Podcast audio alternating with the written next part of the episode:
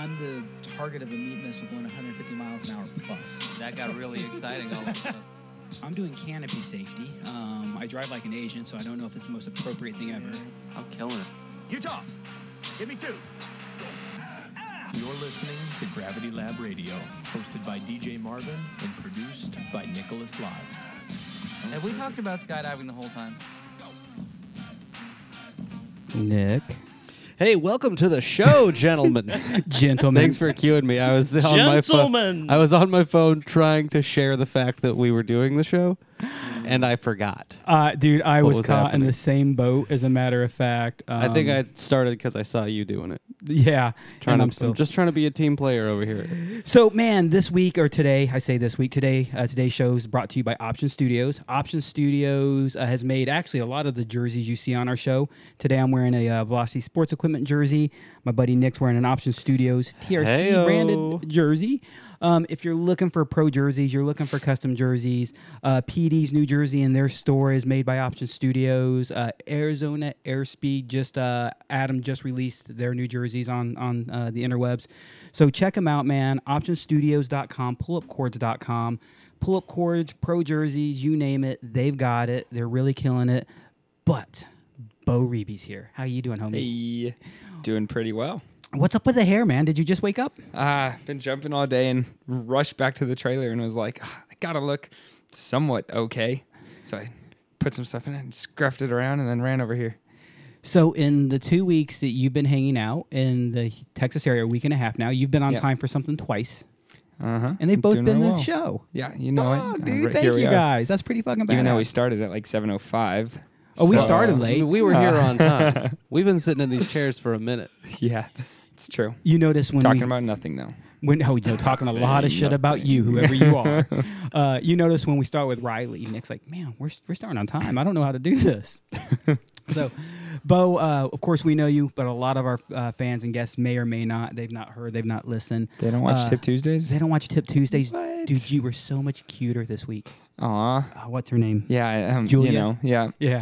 I really I'm put Bo it on for the for this week, just to make sure you look good at the drop zone. So Bo is the what's your title? What's your job?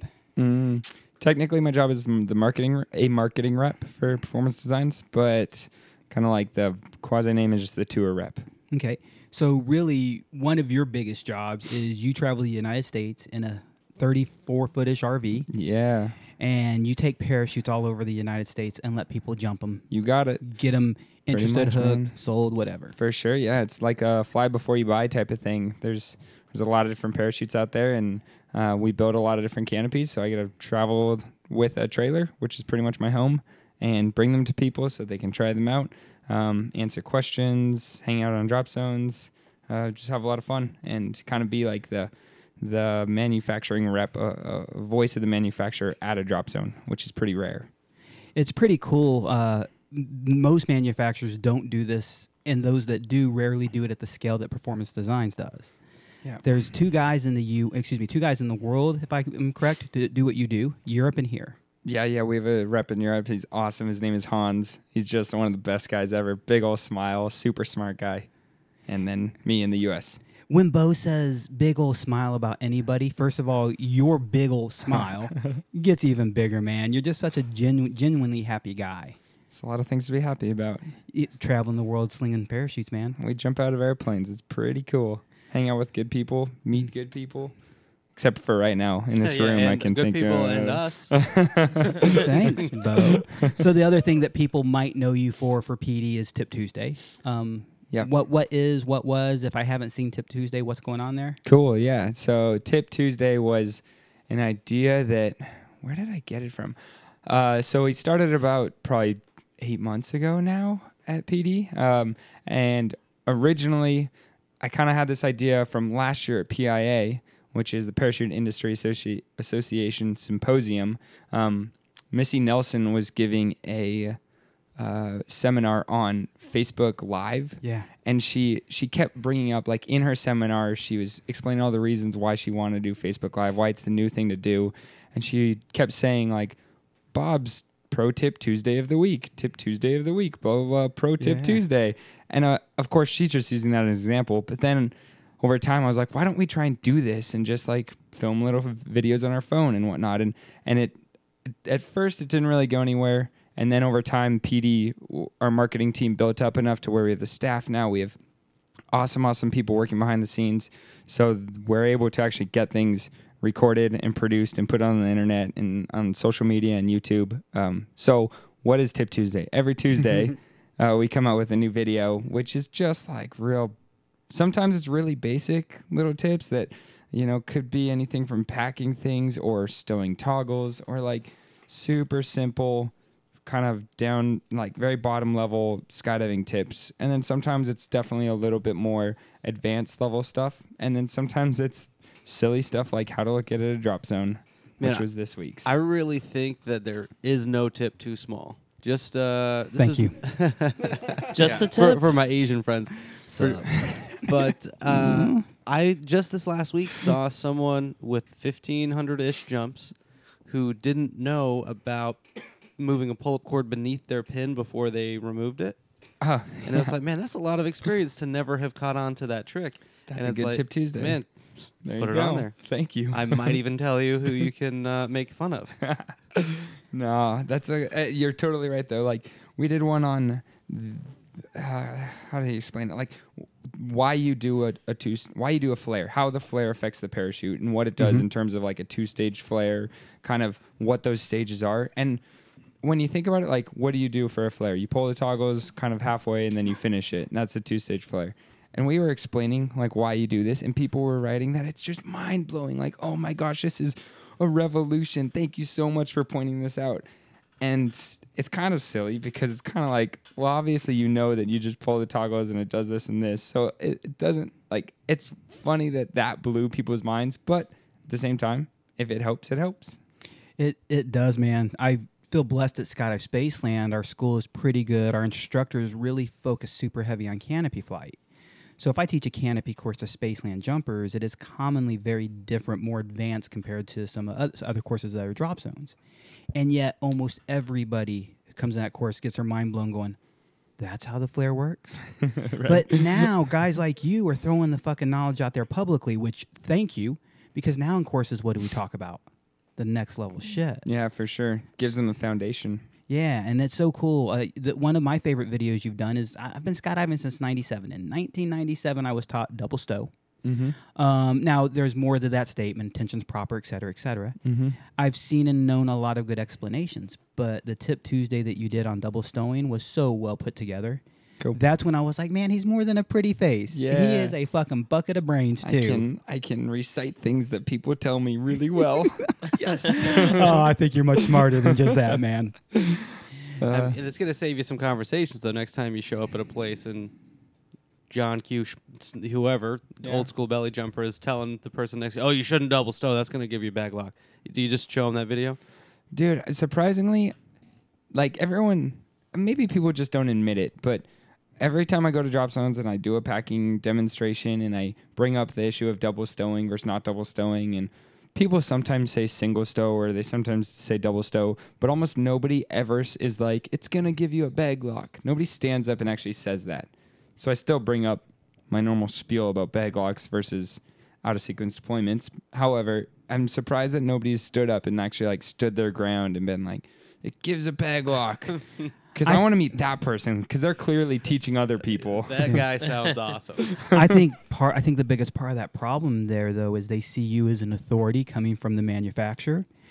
And I noticed, pe- yeah, you, Yeah, you which laugh. means this guy is even crazier when he stands up and says it. yeah. So I think people are afraid to say it because, like, well, if you're if you're saying this, if you're talking about this, and maybe I should just listen. And that's a cool thing to me that people see you walk up on a DZ. I mean, you're this. Hopefully. You don't fit this description. You just look the description of a mm-hmm, dumb mm-hmm. blonde surfer kid. If I look at Yeah, you, dude. what up, bruh? Yeah, shut the yeah. knife. And yet you walk up and you start talking and teaching packing stuff, and people immediately go, "Wait a minute, this guy knows his shit. I'm going to listen, and I'm not going to stand that ground that I've taught wrong for years." Yeah. And it's cool mm. to see people that old school thought change their mind. Yeah, hopefully. That's the goal, right? Yeah. The first time, so I had started working for PD uh, in December of 20, what, 18, 17, 17, 16, 16. 2016. and PIA was in February of 2017, right? So like two months after I started working at PD, and I have to give a packing demonstration at PIA. PIA is mostly riggers and very experienced jumpers and experienced skydivers. Here I am with a brand new canopy trying to demonstrate how to pack it properly, and it's just like slipping all over the place. And I was so freaking nervous, but still, I was, you know, even though I clearly am not executing the perfect pack job in the world, we're still trying to give out that information so that people can maybe pick up a thing or two. I God, I was embarrassed. I did not go to that seminar, and I wish I would have. okay. because I've gone to like Matt's seminar, other people's seminars. Just yeah. part of it is just to there to support a friend, be there, hang out. You know, a lot of us all know each other there. We And were then- just new friends then. yeah, so we we just met that week. the next one though. I was probably at lunch with Matt at Mm. ramen Eating while you were ramen. doing a packing class. I class. bet you were. You guys ate that so many times that week, Dude, ramen. I love that shit, man. especially in Chattanooga. That's pretty good ramen. Dude, I've had l- ramen a lot of places, including Japan, and that shit was legit. Ooh. That shit was good stuff, man. Where's okay? So I want to know because I travel all over the place. Where's the best ramen in the in the states? Dude, I don't know. Um, to me, they're all similar, similar Mhm. level. Mhm. Chattanooga, uh, you went to Jinya yesterday. Yep, Those are all pretty decent level. pretty good. Yeah, yeah. Um, If anybody listening has any good ramen recommendations, I'm open. yo, man, if you see Bo and the PD tour stopping in your town, you want to make some brownie points with a PD rep? Straight up, when he says he's coming, post where the good ramen shop is. So, or just bring him some. Come on, let's get real. no, you got to go there and get it legit. Yeah, it's It's a pork broth. It congeals when it cools down, so it just does not reheat the same. Um, it, it it's fancy, right? Yeah, it's not fancy. It's just Some next level broth. Yeah. Th- Watch this out. isn't just top ramen, okay? It's the, it's the next level. Dude, I had a huge obsession with ramen noodles when I was young and very poor. Got very versatile. Did with you my eat them ramen. dry? Oh yeah, dude. I Dude, used- like my, chips? my favorite thing, I would make a ramen noodle sandwich. what the fuck. So this is what you do: you make the make the ramen, drain out all the water, and let it sit for a bit, so there's there's no liquid left. And then I would put uh, mayonnaise, ketchup, and mustard Oh, on God. like sourdough bread, and then stack the noodles up in there. Oh, Dude, it was so so good. Were you a pothead at the time No, too? I was just really poor. I was yeah. really poor, and I liked noodles. I need carbs And and, more sandwiches. carbs. Who, yeah, who doesn't like carbs? that's like some shit you'd see on cops with the dude and a wife beater, like running around with this ramen sandwich. with a wife beater and underwear. I did Yeah. run from the cops and wear a lot of wife beaters, so you're looking at the guy. High on angel dust. yeah, that's- I just, I really think I just missed the drug part, and that's why I got away with all of it. Good oh job. man. Hold I was really. Oh, when was the last time you were at Spaceland, Uh, Houston? yeah, it was a year ago in like April, so like a year and a few months. Cool. So I, th- I sat through one of your packing seminars when you were here. Last year, Uh, did I do one? Yeah, I'm almost positive that No, you did. I think it was at Spaceland Atlanta over Halloween last year when it just rained Maybe- the entire maybe it was weekend. Atlanta. Yeah, I don't think we did it here. But Yeah. I, I also sat in on your seminar uh, in Dallas Last weekend. when it was also raining. Mm, yep. and man, you do a really good job. But me, Tex, and Guru were all sitting there talking about fucking with you while you were uh, giving your giving your little seminar. yeah. And it was like, man, he's just doing too good of a job. He's fucking killing it. I'm surprised Guru would So, ever admit that. Man, your level of professionalism didn't and fuck with me. yeah, believe that. That's crazy. But no, man, your ability to communicate all that stuff like effectively and in a Cool. like super understandable way to everybody is very admirable. Right on. Thank you. It's like Tip Tuesday Live. That's what I always say. Come here to watch Tip Tuesday happen in person right now. Dude, badass. It's uh, I I have to commend it as well, man. When I first met you, uh, February 17, I think we said it was. Um, you're a smart dude. Came across real good. Figured like, man, this guy's gonna do good. He he's got a good personality. He'll talk to people well. I was like, man, looks like PD scored a good a good good asset. This this will be nice. Thanks, dear. And then watching the Tip Tuesdays, and then when we were out to lunch yesterday, listening to you talk about topics, you suddenly started presenting information to me as an authority figure. Not like oh, I am, but like I understand and I know what I'm talking about, and, and you owned your knowledge. And dude, you really do a fucking great job of presenting information. I, you know, I've been pre- given pretty cool opportunities to learn from some really, really experienced people and talk to, I mean, lots of people that invented most of what we do. Like, PD has been around for 35 plus years, right? So Yeah. the the amount of innovation and knowledge that is at that company is insane. So anything you want to know, like the thing that I like most about giving packing seminars is not trying to. I mean, yeah, it's fun teaching people how to have a better pack job or or how to you know get the air out of the canopy better or whatever it might be, but actually why we do what we do. Like, why do we flake the parachute besides the obvious reasons? And why do we only want to roll the tail a little bit? Why do we do certain things rather than like just somebody at a drop zone telling you, oh, do this, do that? Learn why. Because it's really cool. There's actually reasons behind all this shit. So why? Which part? All of it. Okay, let me give you a because it makes the magic happen. let me give you a real question. So I just uh, it's been a long time since I've taught anyone how to pack, and we have a videographer and AFF instructor who I bet he has four thousand jumps.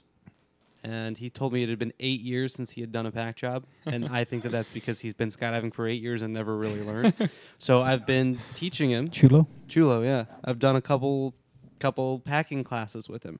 And the part that uh, has seemed the most difficult is trying to teach him how to stow lines. Oh yeah. Do you have any tricks to teach Hmm. someone how to stow lines?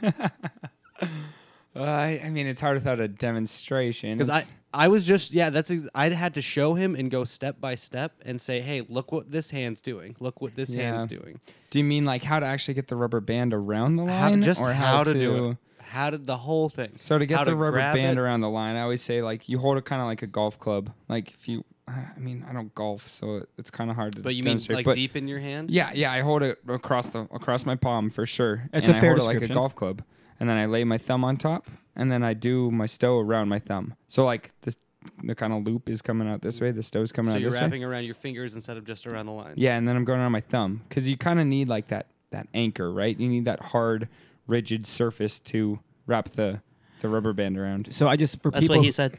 For people who Jeez, that could have gotten so bad. for people waiting who, for somebody to say something. who are just listening, not watching, imagine that your line stow is coming out of your hand.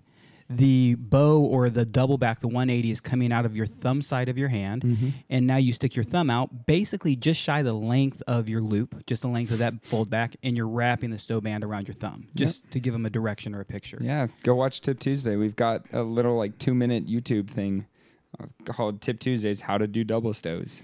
One thing that's I found really weird is that's exactly I use my thumb, but Yeah. some people their index finger. Yeah. Watch a Tip Tuesday, look at what Bo's telling you about it, and then realize adapt. Use a different finger, use a different thumb. What works best for you? Mm-hmm. E- everybody's a little bit different. Yep, for sure. One- There's there's a lot of different ways to do it, but yeah, go on. Sorry. One of the hardest things I see people have, one of the most challenging things I think we'll all agree on, is putting a canopy in a bag. Yeah. And so I know of two dominant schools of thought. Um, each school of thought has a little bit slight. There's variations within each school, but one of them is this cocooning, rolling, and basically wrapping the canopy around itself in a cone. And the other one is reduction folds, like you would do with your reserve, folding them in thirds. Mm-hmm. Right. Do you have thoughts on either method? Do you have any pros or cons? Um, Because I've been doing one of them for 21 years. No. I want so to know if you tell me I'm wrong. there's kind of two different. I mean, exactly what you said. There's two ways that I would ever teach a packing course, and this is not mm, from me. It's from like h- much smarter people at PD. Sure. um, John LeBlanc, the vice president, for one, who sat me down when I first got there and ran over a lot of packing things with me. Uh, he's got a really good way of getting the air out of the canopy, which involves like using your forearms, sliding them up the parachute, and kind of tucking everything in as you go. So you're kind of creating this cocoon, I think, more like the first way that you described it. And then our most watched YouTube video ever is Nick the tour rep from God. 10, you, 10 years ago or so. 12, yeah. The 12 years 10, 12. yeah, a while ago, um, doing a pack job, and he does the fold. So Mhm. he kind of like chops it in half between the centers, the center line, and the edge of the, I don't know, the triangle or the Yeah. the edge of the fabric, and he folds it in half. I do the same. I fold it in thirds, Yeah, but then I also, once I have it done, arm bar it is what I would call Yeah. what John does, and then make sure all that the outer skin is just tucked to hold that fold right. cleanly. I mean, as long as you're accomplishing the right, the the same end, it's all a means to an end. So, with that with that method, with that tech, that with that methodology, I've people I've heard people argue about it for years, and I'm one of the few people I know in my group of friends who teaches we call them reduction folds with reserves, Mm-hmm. um, who teaches kind of a reduction fold method of the main. You pack your reserve this way. Why can't you pack your main this way? Sure.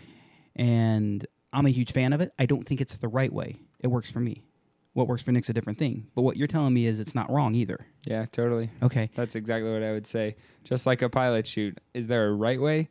Nah, I don't know. Is there a wrong way? I'm sure we could find a wrong way to do yeah. it. Can you find an exact right way to do it? No, there's a million different ways. Yeah. And most all of them work. There's 20 ways to skin a cat. A bunch of them are good. yeah. Some of exactly. Them aren't. Some of them aren't. Yeah. Don't tell Val we're skinning cats. Bitch, will kill me. right. So, did I just? I didn't say that about my wife. Uh, if Brockton's listening with his little kittens back at the drop zone, you just wait 'cause we're coming to pet those kittens later. Man, Have- you love animals. Have you seen these kittens? I have not. They're disgustingly adorable. I've seen photos. Uh, my girlfriend uh, follows Brockton on Instagram and I think Snapchat. That's all I fucking hear about. oh, bring bring home a kitty. and I know how much you love your girlfriend's cat. He's an asshole. Probably the biggest asshole that I know. This cat. I really think he would kill a kitten. Knowing Guru and you still use the largest asshole we know, that's a that. pretty Uh, big yeah. deal, man. It's a pretty huge statement. G- Guru has never attacked me in the middle of the night while I'm going to the bathroom. Yeah, but that's just the cat. The cat letting you know attacked that you? It's around. Have you ever put the cat in his place? Oh fuck yeah, dude. Yeah. He only got away with that shit for like a couple of months. Once I knew that Sam and I were in a serious enough relationship that me battling her cat wasn't going to be the end of our relationship. Yeah. Yeah, fuck that cat. How'd you win? Mm, Oh, nobody wins. Okay. It just continues. it's true. It's like, I mean, you're battling pretty much the owner of the household. He You're, thinks he is. You're just gonna keep on trying. yep, fuck him. So, do you have pets at home? I grew up with pets. On no, so right now, I mean, I live on the road all summer long. I would love to have a pet. I'm def. I mean, I love all animals. I love cats though so much. They're so cool. Um, I would love to have like a cat that just travels around with me, but I would be too afraid that it would get out right as I was trying to leave a drop zone, and, ju- and then just hose me for getting to wherever I needed to be next. Right. Uh, last winter though, where I lived in in Florida, we had two horses, three chickens, and three cats, and that was awesome. That sounds like quite the little farm you've got. It was, yeah, for sure. It was a farm. The rooster. Um, so there were the three chickens. Two of them are hens, and then there was a male rooster. And that thing, I mean, you think cats are assholes, dude? You have not met an asshole until you met a rooster like that's protecting its hens, because you'll be halfway across the yard. You know, th- this is a ten acre plot of land, and you'll be a ways away, and you'll just be doing your own thing. I don't know, like for one example, we were picking up some some uh, yard waste, and all of a sudden I turn around and the rooster is just like creeping up sideways, not even like directly towards you, but just sideways. And then as soon as you look back, he kind of stops, pecks the ground a little bit, you know, grabs chilling. some ants, just chills, and you go back to doing your thing. You turn around like 30 seconds or a minute later, and he's like half the distance again. and then at that point, he's close enough to charge you, and he comes running towards you as you're just minding your own damn business, like you've done nothing to to uh, to get him to do this, and he just comes at you. And roosters, I mean, they're they can get big, dude, and they've got these talons on his the inside of his feet that stick out probably three to four inches, and they are mean, massive fucks. So he trapped me in the horse pen once, and I was on the phone with Riley. and I'm just, I'm talking to her, talking to her, and then I start freaking out because this rooster is chasing me around. I have to climb the fence and hide in the horse pen. I mean, if you if you had to, how far do you think you could punt kick a rooster? Oh man, I've been close for sure. At least, uh, definitely further than Guru swoops. Oh yeah, that's not that far. at all. So not not far at all is what you're telling me. Exactly. yeah. Oh, Oh. God, I hope he's listening. Poor Guru. I was actually supposed to send him footage of himself crashing at the uh, American Revolution boogie this this past weekend because I have a hilarious shot of it. it's so good. I got to see this, man. Imagine, gosh, I, did you ever see the movie uh, Bad Santa with Mm. uh, Billy Bob Thornton? I ha- yes, but Okay, this is a super obscure reference that I'm sure like one person listening to this is going to catch. But there's a part, so there's a little kid who's getting bullied in Bad Santa. Little blonde kid, super weird, very slow. This this young kid, but he's getting bullied. So uh, the little elf guy, the little person, Yeah, yeah. the little little black midget fella. he's trying to teach him how to box, right? And uh, he's he- they're in the ring, and long story short, the little boy kicks him in the balls. I'm still. And in the way that he falls over, he's like a tiny little bowling pin, and he rolls over on the top of his head because he's so like just the way that the weight is dispersed in his body. Guru did the same move Yeah. where he ate shit and basically cartwheeled across his own face and just fully quit, fully gave up doing anything. I And don't it's- know the scene you're talking about, but that is a perfect description. Yeah, Little like bowling a ball bo- just bowling ball rolling over the top of the pin, right? Yeah, he nailed it. Uh, I can picture that complete scene, and that is His fucking feet go up in awesome the air know. and just start kicking around. That's his move. so cute. it's um, damn. Uh, so, Super obscure story. I'm sorry. no, it's all good, man. Like How do we we get ever on stay that? on topic We're here. talking about roosters and cats. I yeah, think? here I'm comes a not rooster, sure. something like that. So, you're traveling. You've done Tip Tuesday. We, we've kind of got a little of your background with PD. Yep. But you, that's not where your skydiving story starts. you started with PD Decemberish or Novemberish. You said 16, right? Bingo. Yep. What were you doing before that in the sport? Uh, so immediately before that, I was just working as an instructor. Just I had my tandem AFF rating. I was doing video as well, and I was working for let me think about two years doing that full time, um, bouncing between uh, Chicagoland Skydiving Center. Then I did a season out at Skydive Perris in California. Mm. Do you know Steve Barker? Yeah, for sure. Steve got me into the sport. Really? I was teaching traffic school at the Uh-huh. time. Um, I've told the story too many times before on the show, but I was teaching traffic school. He shows up in the traffic school with a ticket. The entire class. So how do I start skydiving? So what do you do? How do you do that? That's so cool. That's so. I just I was enamored, nice. And, uh, And I bet you were the only one that actually did it from the from the school. Oh, dude, the next two months I planned on making my first skydive, putting the money together. 20 Mm-hmm. friends all said yes. How many showed up? One. Yeah. Dude, my roommate at the time, super nice dude. Uh, he worked for Budweiser and Stadium Sports Arena rep. Always had shitloads of beer in our house. It was a fucking great roommate to have. I'm gonna skydive one day. I'm gonna skydive one day. Two excuses: not enough money, not enough time.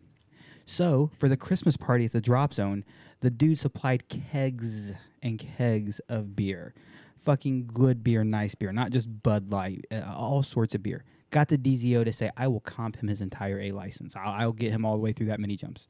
It was beer that lasted us forever. I called Luke's boss. Hey, bro. So uh, Luke's excuse, yeah, no, I'll give him the day off. Luke wakes up one morning. Bro, I got the day off. What are you doing? "Oh, I got the day off. Hey, let's go hang out. I got nothing to do. Cool. Let's go jump.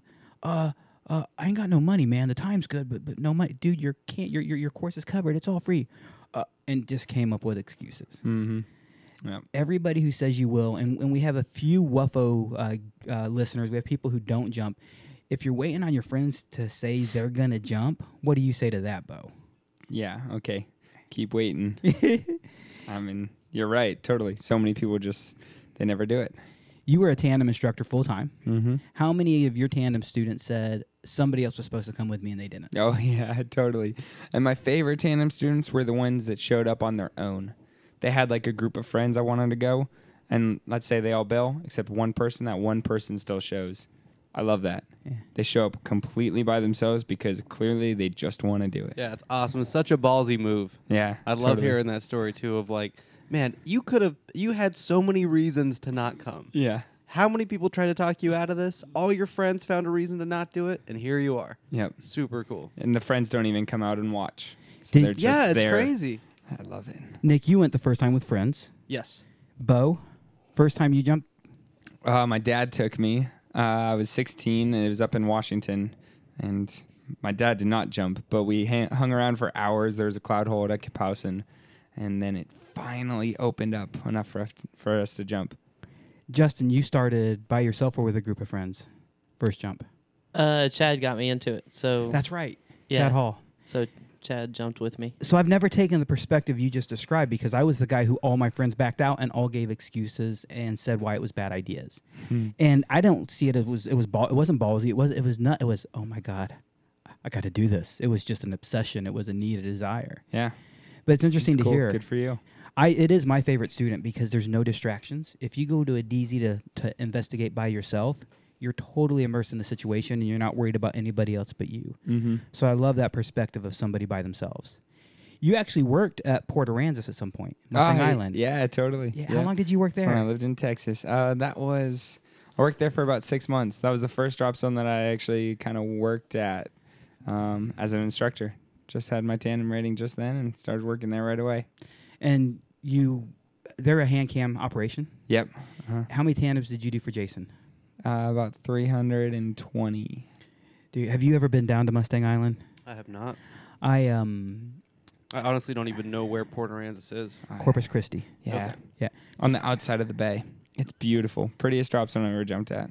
Valerie and I made a jump there, and like, if you're gonna go someplace with a spectacular view to make a skydive, I don't understand why this isn't your first skydive. Either a high pull, a hop and pop, or Val and I went out and did a two way. We hold hands, face the same way. Yeah. If you see anything, you point it out to your your friend, your homie, your my wife in this case. After a certain altitude, you turn and you face another. You just check out the fucking scene, dude. It's so beautiful. We pitched it like six grand. God damn, what a gorgeous spot yeah. if you're jumping in the Houston, San Antonio, Texas area, period, man, I don't know. Check him out. I don't know if Jason Towns occasionally he doesn't let fun jumpers jump there, and it's it's really not completely his decision. It's a strained relationship with the city. The Yeah. landing area is very tight. For sure. You got to be on it. Yeah, It teaches you quick yeah. to be a good pilot because there's it's not forgiving. I got under canopy there, and I looked down at that landing area. I went, "Oh, okay, I got to pay attention." Yeah. You know, I wasn't scared. I wasn't nervous, but I definitely was. I am doing the right thing. Yeah. I mean, I did, did a 270. Didn't know I couldn't do a 270 up there. Nobody gave me a briefing. Jason was super cool about it. Cool. One of the staff members who took a course with me pulled me aside and kind of hopped on me, very polite, like, "Hey, uh, just so you know, blah blah blah. I can't believe you did that. Did what? You can't do. Oh, I didn't know." Mhm. Oh, and well. from there, they were all, and everybody assumed I knew. Yeah, they've definitely got some strained relations with the city, like you said. Uh, so they're they try and respect the uh, I don't know the safety boundaries of the common citizen living there. Yeah. So I mean, some skydivers have definitely endangered themselves and others at that drop zone. yep, yep, yep, Um, there was a fatality there, and it was it was pretty gruesome. yep. From a swooper, yeah, just sma- yeah, going into a building. Man, I want to talk about swooping for a second. I'm really this this sidetracks. This is a conversation that today I kind of ran across. I've seen it for the last couple days. Have you guys seen the video out there from I don't know where? I want to say Europe. Dude landing straight in. Another dude does a 270 ish and has a canopy collision just Mm-mm. above the tree line. Yeah, I saw be there. I saw a little Facebook drama going. Yeah, back I and sat forth. back That's- and read all I the think that's why it comments. popped up on my. Right. On my Yeah. I didn't see it. Yeah, and so you saw where I was at, at with that, and I've seen that video, and and the thing that I want to talk about real quick is is first of all, if you haven't seen it, just picture some dude landing straight in, some dude doing a bigger than a ninety degree turn above him, spiraling into him.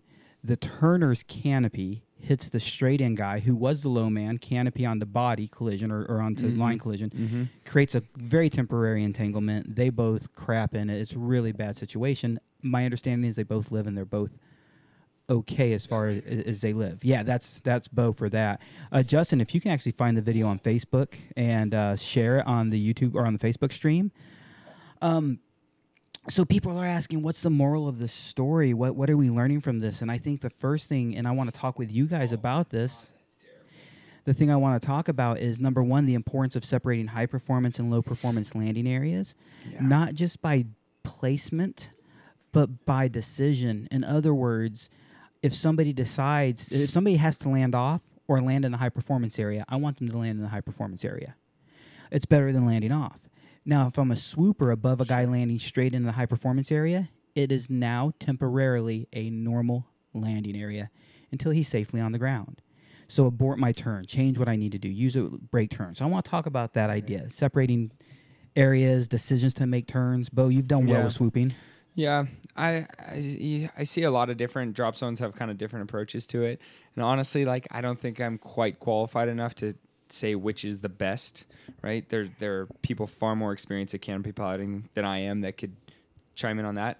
I should tell you what I feel like I've seen, which works well, is where they they have a distinction between a high performance area and a normal straight in, and on top of that, they don't fly their patterns the same direction. So if you're gonna land in a high Will you get that area, mic just a little more in front of your mouth? Ah, I sorry, I don't yeah. want people to miss this important is stuff. that better? That's much better. Um, if there is a high performance area, those individuals are going to approach from let, let's say the high performance area is on the left side of the of this massive field. They're going to do their pattern from the left. And then they have a normal um, landing area on the right side of the field. Those people are going to do their pattern from the right side. That's what I've seen, which works well. But of course, you're still asking the high performance, who are hopefully the better skydivers, the more experienced skydivers, to be heads up. No matter what you're doing, you have to be aware of what's going on. So if you're doing, if somebody has a situation where they have a bad spot and they're trying to come back and they have to land in the high performance area, they feel safe that the the high performance pilots are not just gonna still wing it by them. I love the way you describe that. Uh, at Spaceland, we have a very separated landing area, high performance to low performance, or, or standard approaches. Mm-hmm. And despite that decent delineation, that decent space and that gap, and the inability to fly over the runway below a thousand feet, it, it really dictates or kind of helps make Yeah. what you describe happen: opposite direction patterns, Yep. or the same direction that are going way away from each other. They're they're very far separated. Yeah. But every now and then I see a dude who is going into the high performance area, and I have to wonder. And I don't, Nick, I don't know if you've ever been there in the high performance area, watching a guy coming across, going, "Are you coming over here? or Are you going over there?" Wait, meaning I'm in the sky. I'm watching someone approach from. Uh, so we'll picture it at Spaceland. I'm going to swoop to Okay. the south. so Heading I'm south. Got setting you. up over RV Park over Suburbia, Got you. flying towards the hangar, doing my 270 over Got you. by I know, the sock. I know right where you're Mhm. at. And now somebody's coming at me for a left-handed pattern into the main landing area, D landing area. Oh, so you, yeah, you don't know if they're going to jump across the runway and come to the to the pond. area. yeah, have you been in that? I know exactly that situation. Yeah, and I've had it go both ways. Where they do and they don't. Yeah, I've had some people come over. Yeah. I've had some people not knowing what the rules are at the at, at the Suit Park area, not Mhm. know Yeah. that they're not allowed to do a 90 there, and by their approach and their 90, we're fully breaking the don't cross the runway over a thousand foot rule. Yeah. Mhm. So I've had that happen, and I've had people. Uh, so the the rules 270s or more, right? Yeah. I've had people just come in and sachet and sachet and sachet Yeah. to lose altitude because they hose themselves on a turn, and that's a very confusing thing about where that person's going. And I've had them just come straight across and uh, probably cross the runway at a pretty reasonable altitude, and uh, just because of whatever direction uh, they are approaching from, because let's say it's someone that was out on an angle jump or whatever it was, wherever they're coming from, just puts they're they're going to have to cross the runway, and they're doing it at, at an appropriate altitude that's not breaking the rules, but Like a huge it- turn. It can come from an unexpected spot. So I I have a question then. Um, to follow up, if let's say that a jumper does cross the runway and they go into the high performance area in which they weren't supposed to be, and then they land and you know totally uneventful skydive.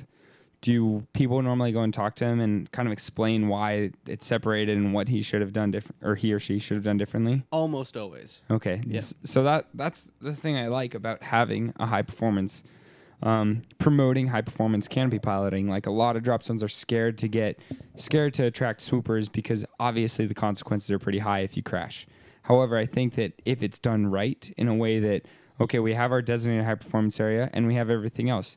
Now let's take the jumper that accidentally crossed it and went into the high performance area, didn't mean to or didn't know better from that jump on, they're gonna reckon they're they're gonna ha- consciously think about where they need to land and where they shouldn't land. And a big part of I think flying accurately and knowing how to fly a parachute is knowing where you shouldn't be. Because there's a lot of things that you if you're in the wrong spot, if you fly yourself downwind, you should not be there. So you should have recognized well before that that you shouldn't be there. Maybe you don't know exactly where the exact point is that you need to be setting up your pattern, but you sure better know where you shouldn't be.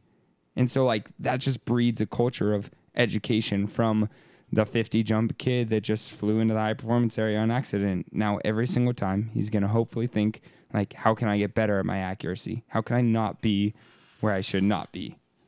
Does that make sense? It makes fucking great sense, dude. Super well said. Sometimes I would just ramble and afterwards it's like, did that make any sense to anybody? Welcome to Gravity Lab Radio. It's what we're good at. No, that made that made perfect sense, dude.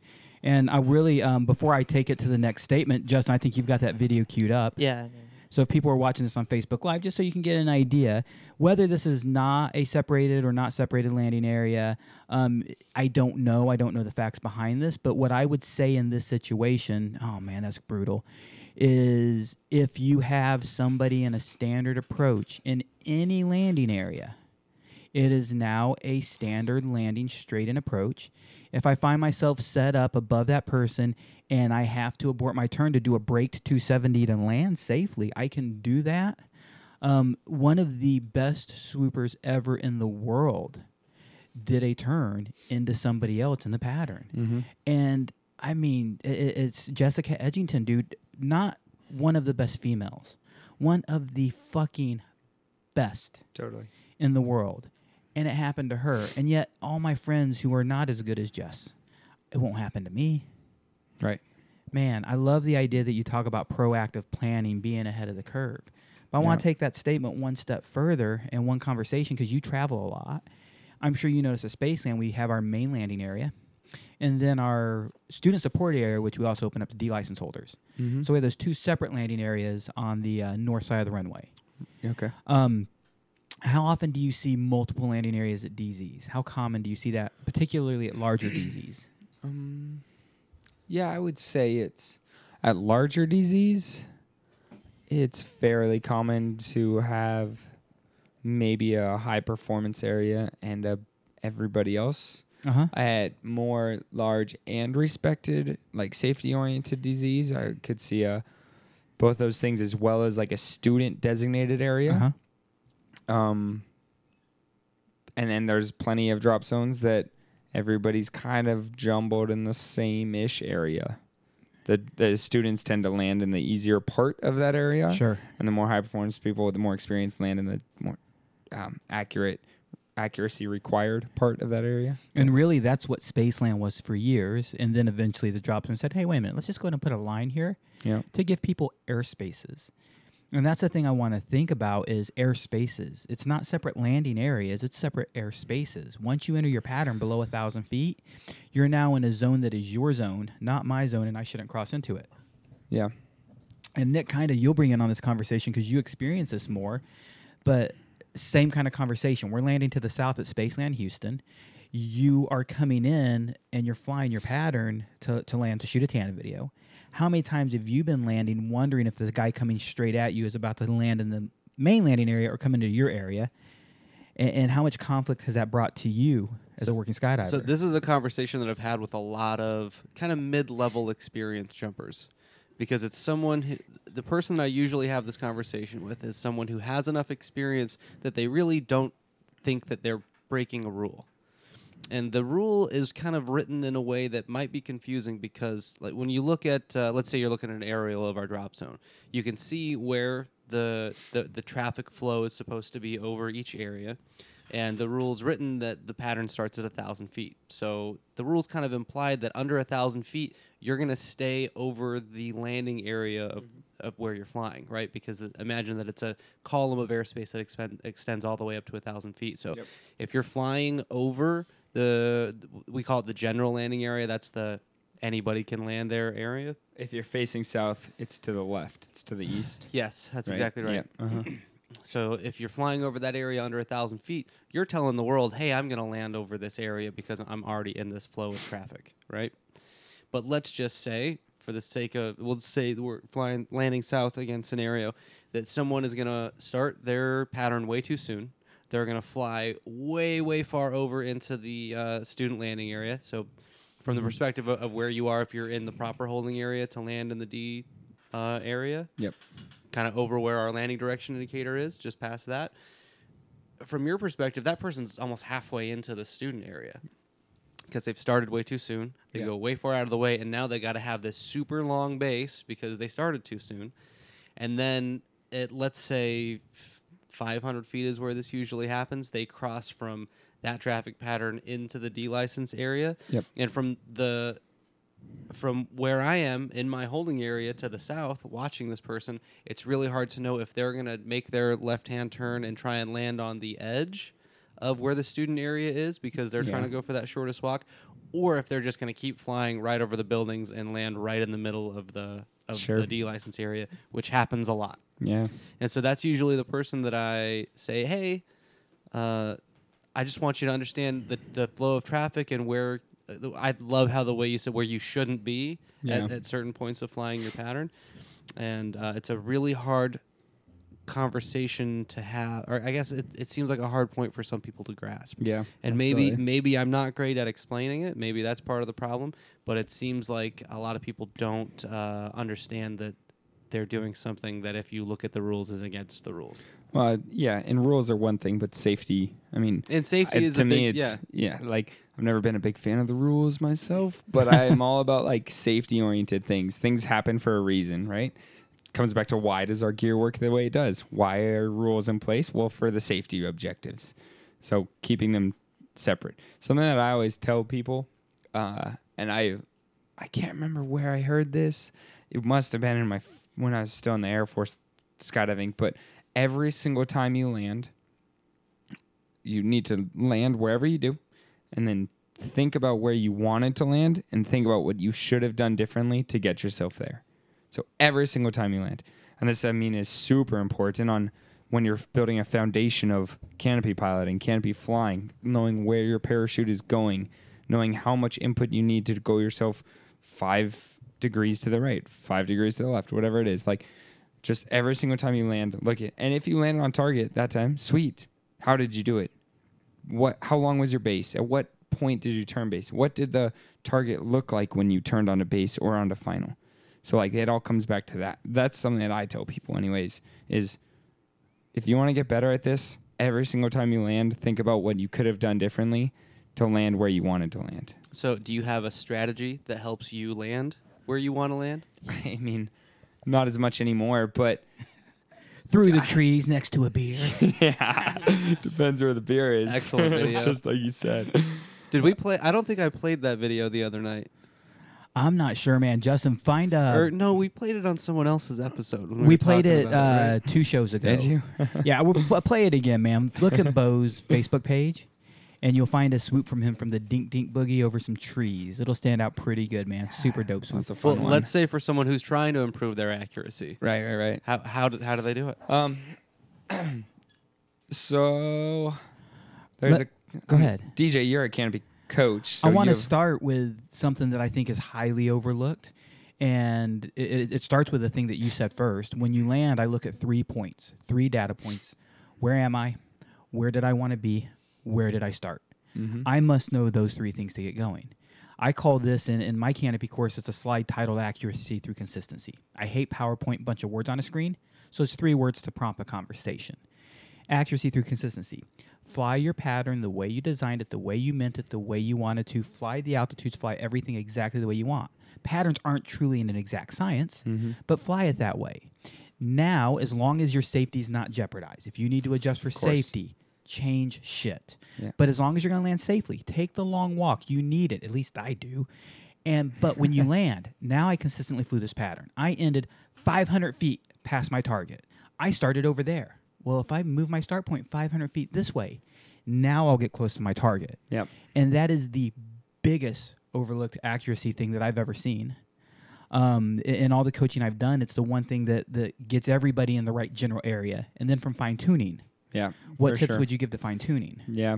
I, I don't know. I think that for accuracy, like, so I started out on the Air Force Academy skydiving team, and we I was on the demonstration team. So our goal was to land on a target, get 500 jumps, get your pro rating, and jump in air shows and stadiums. So every single jump was an accuracy jump. The the biggest factor to accuracy, and remember this isn't with a whole bunch of other people in the pattern. It's kind of you I mean, you have some other people flying also, but it's not quite as clustered as a normal civilian skydiving drop zone is. Um, either way, the the biggest point to accuracy is the base leg. The base is when you can adjust everything. You can cut in short, you can take it longer, you can sweep it out, you can do a lot of stuff on your base leg, and so like that is something that I have always stuck with, and I still do it today when I'm setting up patterns for like a big turn, like a high performance swoop. Um, during my base leg, I'm saying, am I gonna get to my start point when I need to? And if I if I need to adjust that, then I adjust it as a, as needed. So I think the base leg is really really important to fine tuning. Like you said, it's not Yes. base will fix the problem that you set yourself up for in the start point, which is what you said. July 3rd on his timeline, Justin, if you uh, if that'll help you. Um, Yeah, I'm like looking through all the videos, like Yeah. this isn't it. This isn't it. uh, July 3rd on his timeline. So, uh, accuracy through consistency. And here's another thing that I like to talk about with people is on no win days, how often do you overshoot the target? Most people say all the time. Yeah. On no win days, how often do you undershoot the target? Most people say never. If you overshoot the target, is there a potential for danger? Yes, hitting something. If you undershoot your target but only flew over your landing area, where's the inherent danger? Not flaring Sure. you know, doing something really stupid. Yep. Um, so I really much rather set myself up to be a little bit short. Yeah. Number one, it's easier. Number two, if I'm on my base leg and I'm a little bit short, pop a little bit of rears, not much more than that. Yeah. Maxine just did a. Uh, did you see Maxine's uh, video about not using deep brakes Yep. in patterns? Yep. For sure. Uh, Maxine from Flight One did one. Uh, did a tip Tuesday while you were off, basically. Yeah, they they Flight One took over the Tip Tuesdays during the month of June. and they did a fucking phenomenal PD job. Oh yeah, for sure. I mean, they're the experts, right? They are the, the top dogs at, at all of this. Dude, they they I definitely look up to them as a canopy school. They do a phenomenal job. Their Yeah. coaches are top notch. Um, especially the founding crew. Those guys definitely put their fucking licks in. They've Mhm. learned about this stuff. Yeah. Um, so I'm really a huge advocate of what Maxine said there is avoiding using deep brakes in your pattern, especially those of you surging to swoop, because think about how much you suddenly imagine somebody driving down the freeway and then hitting their brakes super hard for no reason and then accelerating and then picture the traffic jam behind them. Yeah. That's what you're doing jamming in your brakes, but popping on your rears a little bit to extend glide on your base leg, a lot better than doing S turns on your base leg. totally. S turns is how I compensate for overshooting. It, popping my rears is how I ex- uh, uh, compensate for undershooting. Sure. Yeah. So I really like that tip, man. I think it makes a lot of sense. Yeah. There's a lot of different approaches. I think it's confusing if we get into every little detail right now.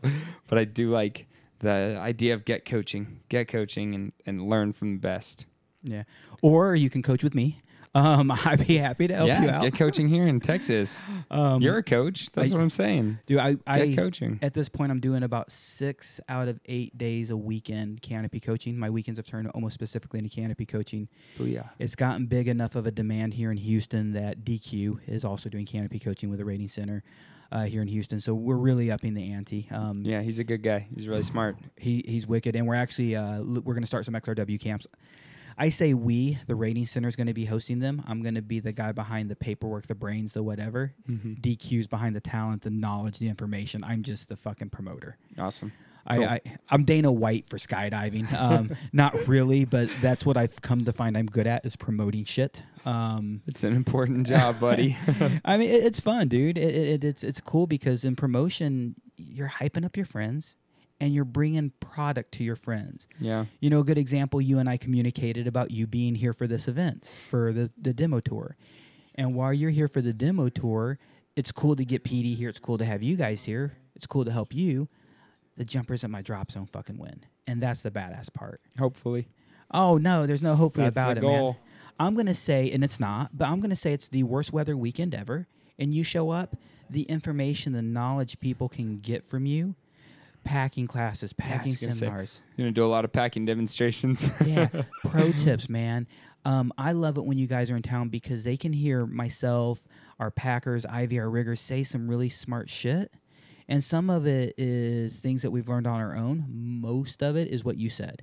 Shit we heard from the brilliant minds who came up with this stuff. yeah, yeah. You know, I, I, I, I envy your job. I've been the fly on the wall with John LeBlanc and Bill Booth having conversations in a coffee shop and just sat there right next to them, letting them talk, going, holy fuck, dropping knowledge on me. It's crazy. Um, and, Yeah. and then we get to repeat that. So Yeah. we're not smart, but to have you there. But this weekend, we got good weather. Hell yeah. You're in town. People can jump canopies. What is the demo tour? We're kind of the second half, and I want to really talk about demoing Are canopies. we ready? What time is it? It's uh 9:05. We've been going about 58 minutes. Holy smokes. Okay. Let me get a beer. 802. 802. Close enough. Oh, yeah. Uh, Miss Riley would also like a beer. So, hey, you like the uh, glass in the uh, cooler over there, Bo? Did you notice it? Yeah. It's a uh, yeah. Uh, I'm gonna go with an IPA this time. nice. Um, so Bo is the PD tour. I'll give you guys a little bit of an idea of her background. Bo travels the U.S. and he has most size mains and most size reserves of all their popular stuff.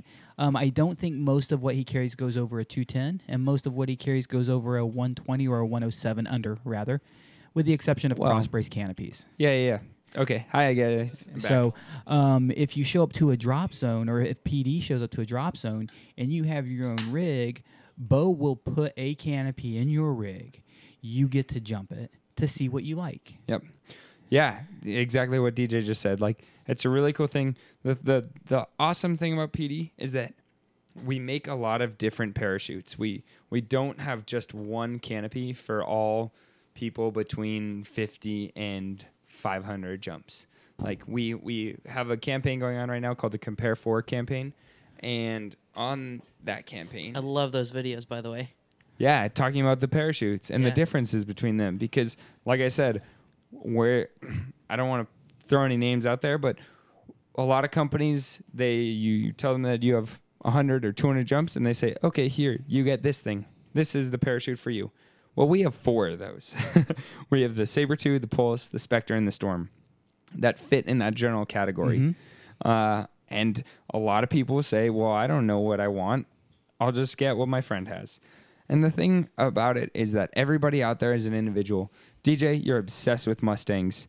Nick over here has a silly like uh, Ford Transit van. Dude, It's don't a child don't talk molester rape shit. van. You can't talk shit on the man van, all right? Hey, I a think it's serious, awesome. serious van. Trust me, I live in a trailer. I'm the type that would love that van. I feel like he's bringing me office supplies whenever he shows up, though. right. No, I'm, that or- I'm dropping off the bodies of dead children. Okay. or edible arrangements. That's that's what I Edible picture. so I, I'm gonna get a wrap Which made would for your you van. want of those three? Office supplies, dead, dead children, edible arrangements. Actually, don't answer that. I Two don't of want to know. those, two of those go this. together, and I'm going to leave that at that. Interesting. um, Back so, to the point, though, is that care like, pair. yeah, it was so everybody's an individual. Everybody out there likes something different. They they set priorities in this, or they like the way this is, or whatever it might be. So, of those four parachutes, we have uh, a campa- campaign going on called Compare Four, where you get to compare those four. And in the past, it's been really hard to do this because, of course, every parachute flies differently, it, different wing loadings, different sizes, uh, how how many jumps the canopy has on it, lines, all this stuff. However, like this year, because of the awesome team that we have at PD right now, we've been able to put together a sweet marketing campaign that just it gives videos, it gives charts, it tells people all about those four parachutes and it compares them in ways of opening characteristics, toggle response, flare response, um, glide path, uh, like all sorts of stuff. There's nine characteristics, so I'm obviously forgetting a few off the top of my head, but it's just a really cool thing to check out. And like that's one of the the awesome parts about it is if you're a jumper and you don't know what to get, you don't know what parachute you might like, don't just listen to what your friend says to get.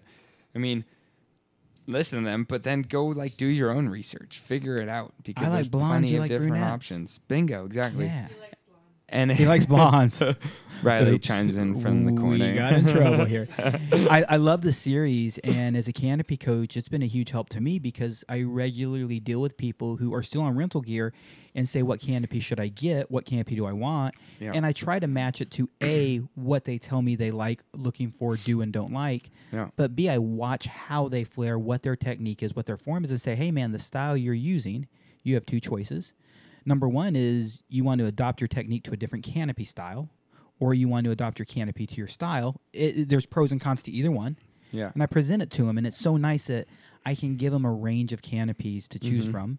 Yep. Um, and then I can show them that video. And, and a guy I'm, I'm coaching right now, Fernando Ostos, I think you know him, older. Yeah, he actually he's like DJ that compare video. He he, he it crushed it for him. He liked it. He loved it, oh, dude. Oh, that's cool. Good Yeah. feedback. And I'm a little bit spoiled. I say I'm a little bit spoiled. I'm very blessed and, and blessing. One of my sponsors is Performance Designs. And one of the reasons I chose you guys is you don't have four canopies to choose from in that class. Performance Designs, in my opinion, has how many canopies are in that class in the market. Because it's always been very clear to me from the marketing team at Performance Designs that if a, uh, if somebody comes up to me and says, "Yo, DJ, this is what I'm looking for. This is what I'm doing," and the right answer is to say, "Yo, bro, you're looking for a sapphire," then tell them that. Sure. And Yep. that tells you that, that's how insecure PD is. We feel so good about our product that we don't care what you try and we want you what's best for you. Absolutely. Yeah. That's what I tell people a lot too. Mm-hmm. Like I don't really care what main you're flying as long as you have fun. Yeah. At the end of the day. It's a safe main, it's the right main for you. and and you you've got those options. Yeah. Now, you they they flare differently. I've actually heard people say this next comment. I don't agree with it before I say it. Mhm. But I've heard people say the pulse flares like shit. Okay. And what I'll go to is you're driving. What do you what did you drive here tonight? Uh, Ford F two fifty. I drive a Ford Mustang. They do not stop the same. Fair statement. Really? Yeah. Sure? Right? Hmm. Yeah. No. Do they accelerate the same? No. Oh, damn yeah. Yeah. Um. now they also don't haul ass the same. Hook that trailer up to my car and we're fucked. You Um, can hook it up to my backwards. Jeep though, and it'll still haul ass. Oh yeah, dude! You got to see his Jeep out there. That thing is fun. That that Jeep out there I saw that Jeep out there. will smoke my car. Really? Yes. Not even close. Nice. Yeah. yeah. Point nine seconds and a quarter is the difference. What? Yeah. Full second and a quarter is what he has me on. That's impressive. Yeah, 707 horsepower and four wheel drive. On a Jeep? On a Yep. Jeep. Yeah. What? That Yep. thing is a fucking beast. That's So- insane. Yeah. So Welcome to Texas. Oh, it spins all four tires. It's great. things don't stop the same, right? yeah. Canopies don't stop the same, and that compare four. That's something that you people should watch. It talks about the flare flare entry or, or where the flare power really is, and really, I interpret it as how deep I can consider starting my flare stroke. Mm-hmm. Sure. If you've started a proper, excuse me, if you've taken a proper canopy course, we have a canopy card to get our B license. How many people get that canopy card signed off on without ever going through the motions with proper training? Yeah, totally. That's, I, do you think that's the majority? yeah, absolutely. Eh, I think People that's are most always- people getting most ratings or anything in skydiving, Yeah. which sucks because a lot of it's just like, oh, you're my buddy, right? Hey, you saw me do this thing, right? Yeah, totally. I'll sign it. if you're wanting to just get it signed off, you're cheating yourself. I don't think most people getting that canopy card want that. They don't know. If you were just signing it off on your buddies, then you're cheating them and yourself because now they're unsafe around you. Send them to a proper canopy course. Greg Windmiller, Superior Flights, you wore his shirt yesterday. yeah, Greg's a great friend of mine. Fucking brilliant That mind, guy just brilliant takes care of me every time I'm around him. Yeah, Flight One, um, us, the rating center. The rating center in Texas Yeah, we- and we- Atlanta. Uh, right? No, Dallas. In te- well, you're not in Atlanta. Nope. No. Okay, but No. here in Dallas, Dallas Houston, and- Dallas. yep. Booyah! Houston, Dallas, and Great drop zones. Maybe we'll announce a new place sometime in the near future. I Maybe. want to know. I want to know. You know, we talked about this at dinner yet, lunch yesterday. Yeah, but it's more fun to pretend I don't. oh yeah, just just play blonde. Dumb blonde here. Yeah. Remember, I got to play the part. Um, it, it go through what those guys taught you. Go through what Greg taught you, what PD taught you, or Flight One rather taught you, Mhm. and do and learn the flare of the canopy, the proper sweet spot, and and you'll understand how the pulse flares properly. Yeah, Because totally. it does flare like shit if you flare it like a Sabre. Mhm. It really does. yeah, If you flare a Sabre like a pulse, it flares like shit as well. bingo. So, yeah. See ya. You're going sky high. so I'm They're I'm, sh- very different. I'm showing up to the demo tour. I'm the average jumper who never got this proper education. How much information do you give these jumpers about how to test these campies, how to learn the flare? Um, well, I mean, I, I guess like it depends. I, I always try to one have a good conversation with the individual, so I can really feel out what they're looking for, what might be the best parachute for them. Normally, people come to me with an idea of what they want. Not always is that idea the parachute that is going to be best for them. Um, but then when they're actually trying stuff, I mean, I try to give them like little uh, intricacies intricacies into the parachute, into the canopy, little like things that might help them have a better landing or have a better flight. The Storm, for example, has a very super long control range. When people normally fly it in their first jump, they come back and they're like, "Yeah, that was a pretty docile parachute." then I explain to them, "Well, actually, like." Go ahead. If you want to whip it in a big turn, take that toggle and don't be afraid to get aggressive with it because this thing has the longest control range of any parachute we build.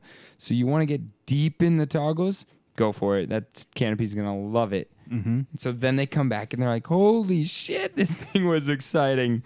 So it every parachute flies a little bit differently. Like you said, the pulse, if you flare like a Sabre two, it's not gonna it's not gonna behave properly. If you flare a Sabre two, like you want to flare a pulse, you're also not gonna have the great time. Um, one of the coolest things about the job is the fact that you see different people. Like there's a ton of people out there that they fly a parachute because it's either what they have or it's what their friend recommended they fly and they just don't have the best landings on it that they could. They come back and they, deal with it, and you know they crash here or there. They don't really stand them up. They slide them in, and uh, you know people have tried to give them advice. They've tried to give them little tips or pointers here or there, but in the end. The better thing to do is find them a parachute that does work for that person. Whatever technique they have, there's going to be a canopy that's suited towards that. So f- instead of trying to fix what you clearly are having a difficulty fixing, being the flare, mm-hmm. find a parachute that's going to respond properly to the way that you flare. And that's what I love about having these four canopies. Is like if you are really quick in your flare, there's going to be we have got a parachute that's going to handle that. If you're really slow in your flare, we've got a parachute that's to handle that. If you tend to flare high, cool, put you on something. Like there's all these different options and sure you could teach anybody to flare the exact perfect way just as a human being however it's i think it's better to find them the right parachute for that person And realize if you're a coach teaching these things, an instructor teaching these things, or a canopy pilot, we all have limitations. Fernando Ostos, the guy I'm working with, he has some shoulder problems and he can't get any power in the upper half of his range. So if he has uh-huh. anything that has that toggle stroke up high, it's a, it's a hindrance for him. yeah And as much as we talk about flaring a technique, he has to flare out, gets his arms super wide, and has to bow him out, and looks like Yeah, Hulk Hogan crushing. yeah And it's it's really entertaining watching because it looks it looks hilarious. It- it- it's so crazy how wonky wonky his form is, but we have found that is the form that works the best for his power. got you And now I'm like, hey, bro, you need a canopy where it's down here. Yeah. Because you've got a little less pressure up here. You can get through it. Totally. You're good at strength down here. Let's let's tune that. so what did what is he flying right now Um, he got a Sabre two based off, or no, a pilot based off some recommendations. okay Um, he does great with the navigator because that's what our large canopies are. sure sure And that's light part- toggle pressure Yeah, that's part where I'm like, hey man, you want to consider a uh, pulse? Is, is, Yeah. is really why I'm pushing him because he's thinking about upsizing, okay um, and he wants that deeper range. Yeah. And I'm like, dude, the pulse will fit in the container you have perfect. yeah it's always It'll nice. fit like a fucking glove, perfect thing about it and it's going to be the toggle range and pressure you need. yeah Um, he's also looking at the Spectre. Cool. Um, the Storm, talking about it. I want him to try it. I want him to check it out. yeah honestly that's the first thing i would put him on Yeah. if he feels really strong in the bottom end like the storm is nice light toggle pressure but it, all the flares in the bottom My concern with the Storm for, for a guy like him is he's very unaware of his lower body and he gets super active in the harness. so it's a little more sensitive And I love the Storm. It's super harness uh, Yeah. receptive. It's Mhm. very receptive to harness input. Yep. Um, the reason I jump a Spectre, not a Storm, is as an AFF examiner, you have to hold on to my harness on opening. mm-hmm. I demoed a Storm and almost got put in line twist twice. Had it for a few days, then said, "Nope, I'm not using that for this course anymore. I'll still demo it, but Yeah. I'm pretty sure I'm going to stick with a Spectre now." gotcha Um, I, I love that, and and that conversation of my my transition kind of brings me to the next question. So when I demoed the Storm, I was jumping a Spectre 135. I knew for sure I wanted to go to a 120 for that next main, but I demoed a Storm 135, not a Spectre 135 okay what's your thoughts on like like so I come up to you and say, "Hey, bro, I'm jumping a a Pulse 190. I want to go to a Storm 170. What would Yeah. you, you what would you if time and everything was easy? What would you recommend a path be?" Yeah, I mean, there's definitely the argument that it's always smarter to either change size while keeping the same model of parachute, or change the model and don't change the size, right? Um, so in this case, it would either be a Pulse 170 or a Storm 190.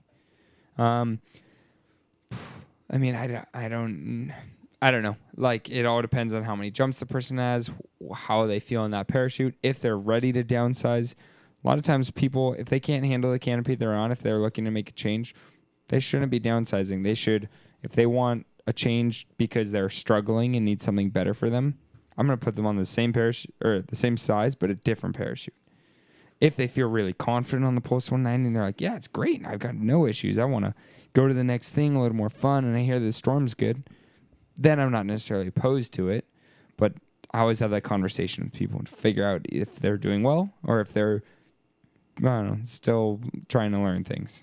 I want to carry that conversation, but kind of Nick, I want to go with you with this. The first part, for me, I'm a I'm a big fan of. I suggest to people, and again, I'm with you. It depends on experience level. Sure. Because if I'm talking to Nick, I think he can change plan form and size at the same time and have a good grasp of what's going on.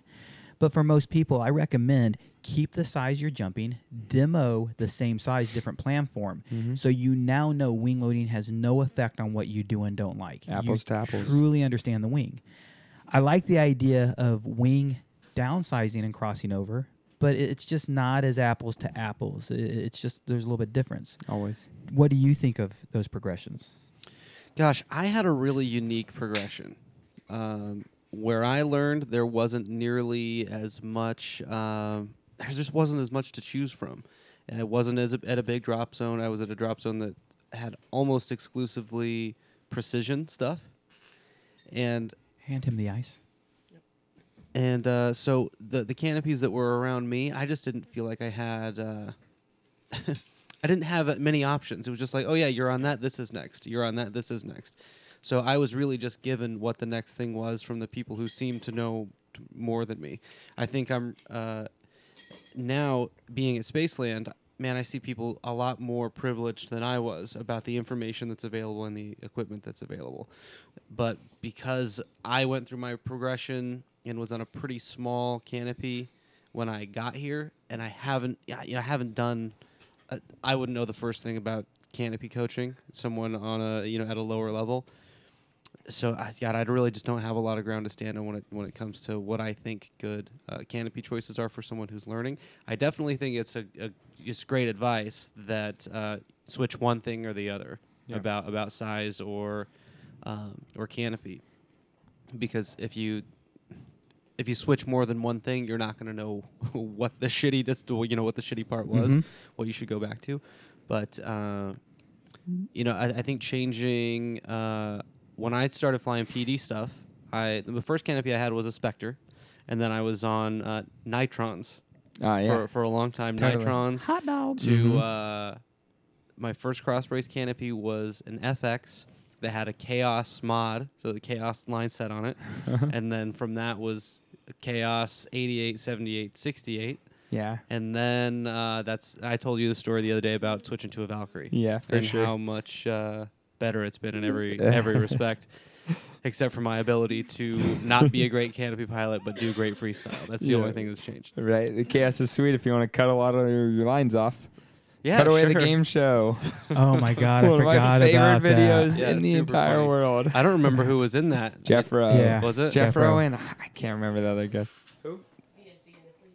VSC ah, yeah, athletes, yeah, V- Infinity athletes. Riley chimes in again from the corner. Man, just you know, if you want a super comfortable rig at a great price with the fucking best customer service in the world, with the cutest chick in the world designing your rig, I don't know. check she's out sometimes velocityrigs.com. Only with you. You should try dating her. I I have, and it hasn't worked out so well. Every time I've tried to date her, you've stepped right in front of me and said no. Ah, So, well, um, that's, that's just a pretty blonde face. It's I- the dimples that you so ravishly speak of. so I don't have a chance because I don't have blonde and I don't have hair. Well, you're So- hiding all your dimples under that beard of yours. The thing is, I can't grow a beard, so they're always visible. oh man, I have I have very small dimples when I smile, but they are hidden under a beard. You'll never live up to Bo's dimples ever. Fuck no, dude. I get lost in his dimples. Leave my buddy Zach Morris Right alone, there. all right? But to finish answering your question, Morris. wh- the reason I started down that road was changing manufacturers. There's not, there wasn't a straight step across with canopy size. So Oh, yeah. it was either, you know, I, was flying a 78 and a 68, Yeah. so I stepped in the middle to a 71. And I would say it flies pretty similar to the 68 Chaos, except for there's just a lot more left in the rears and in the toggles. Uh, And man, in the Tive. And in the Yeah, I mean the dive is response and a different. lot of- Everything about it is different, but just as far as speed wise, yeah, yeah, it felt a lot like the 68. gotcha for sure. It um. Oh damn! I lost my thought. You were asking me what I thought about this canopy. No, but you and just said something that really brought Zach a good Morris? question in my mind. No, no now you, I've Zach you've lost Morris me. is a Beardoos? fucking Beardoos? pile Is of that what you trash. want? You want a beardo? Zi- a I what? think I think you Oh want my a god. I, you definitely want a beer do. Yeah, I think it's time that we do the beardos. so hold on one just second. because we've only got about like 40 minutes to I'm go. seeing a bag of Black Rifle Company uh, Coffee Company coffee sitting here. Uh huh. A bottle of booze that's not normally on my booze table over there that I Oh, don't that's recognize. that's second. That's later. That's like our congratulations Five we finished. spoons Uh-huh. and a banana. Oh well, the banana was in case I got hungry. Okay. okay. So what's going on Or in with? case you got lonely. yeah. I mean, Actually, you know, What they do at Dallas? Yeah, can you put a condom on a banana? That was one of the yeah, things, that was right? pretty fun. Yeah. in free fall. yeah. That was oh awesome. man, Have you seen condoms in free fall? I've Dude, never they, seen they one. inflate like crazy. they I look saw Stephanie Logue post a photo. they of look it. like legit, like you know, blow bubble balloons, like giant bubbles. They start looking like that in free fall. I mean, did you never take a condom and put it on the shower head of the shower as a kid and turn it on and see that thing just fall to the floor and be like, how is it still alive? Yeah, am I the only one that did this? No. I'm the only one that's laughing. This is weird. Anybody? Riley's looking at him like, what? Let's go back to the beer dudes. Fuck, man. Uh, aren't you glad you're staying here instead? Yeah. um, so, what does a beer do? Is that what you're saying? Okay, yeah. So we have to do this because this is part. This is sadly and ridiculously become a part of the the the tour, and we're known.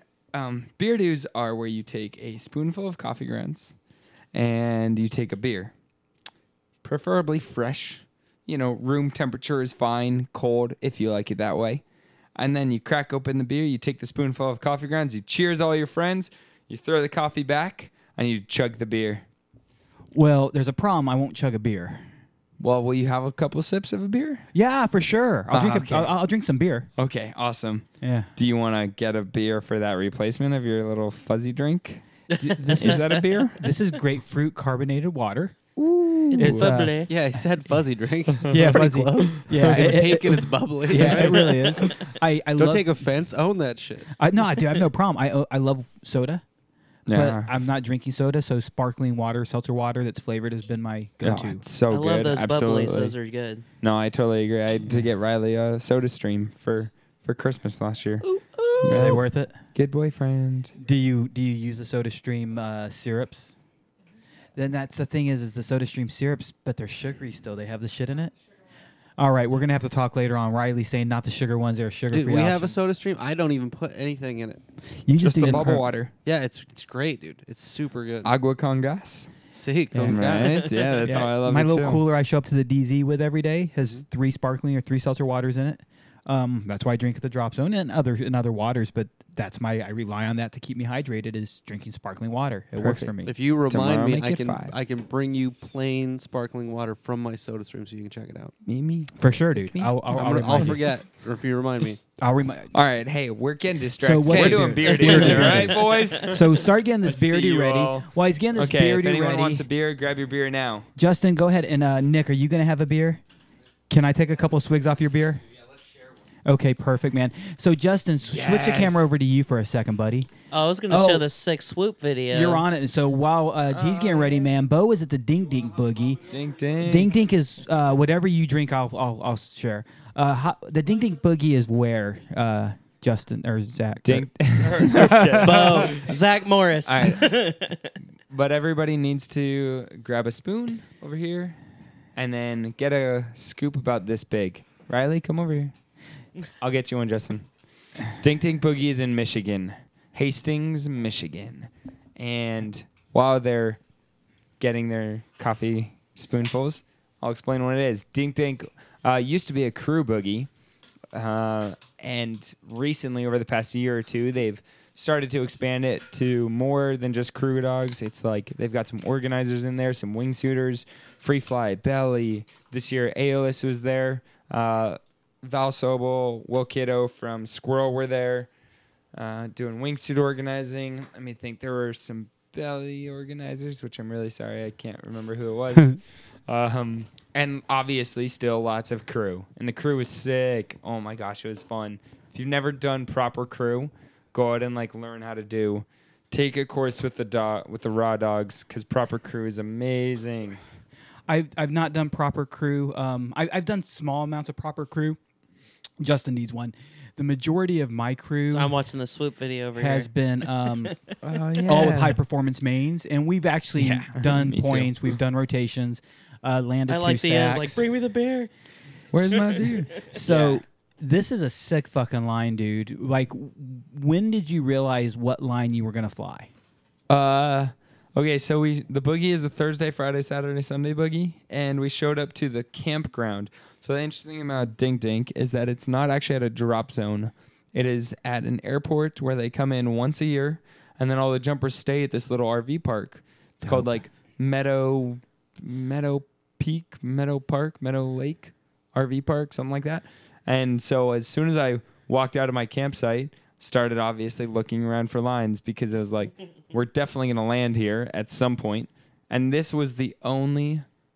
Why? I mean, as I was walking around, that was about the only line where I'd have enough room to get deep enough to sink it in, as well as run it out in the end. So like, there was no other way to come in and have this much room to to reach the end. I had to come in where I did and then carve to the left to try and build off some speed. 'Cause otherwise, it's a pretty small little landing area. It's super fucking tight, dude. yeah, with a with a small little parachute and no wind. I mean, you also had to, okay, safety officer coming in here. You had to make sure that there was the winds were right for it and that there wasn't any crazy turbulence going on and that the winds were the right direction and the landing gear was clear. That's the thing I want people to understand is when they see you. Hold on one second. Let's do this. So what We're doing the gonna- beard. Yeah. Thank you. Yeah, yeah, yeah, yeah. All right, boys. Focus on chug three big gulps of Riley's over here giving directions. Hold How on. to So you- swallow. You let the grounds kind of float in your mouth with the beer, she's, right? She's You're saying to gonna- you're drop gonna the put- jaw and open up your throat. You're gonna put the put the coffee grounds in your mouth. You're never gonna do it with the and little then bird lips. Don't That's right. swallow. Don't Don't- chew the I'm, coffee. I'm totally Don't forget ignoring to this fondle the important balls. part. Just, you're gonna miss the directions. I'm DJ's listening. gonna have a great time. You're gonna take the coffee, or you're gonna take the beer. You're gonna let it swish the coffee down. All right, don't try and Let it mix the on its coffee. way. Let it just brew itself down into your belly like a happy little couple. All right, I'm gonna choke. coffee and beer. All right. No, you're gonna do great. Hold on. Do we cheers with the spoon? Beer it is on Dude. Gravity Lab Radio, baby. I'm so happy. Long Justin. distance Love you, cheers. All right.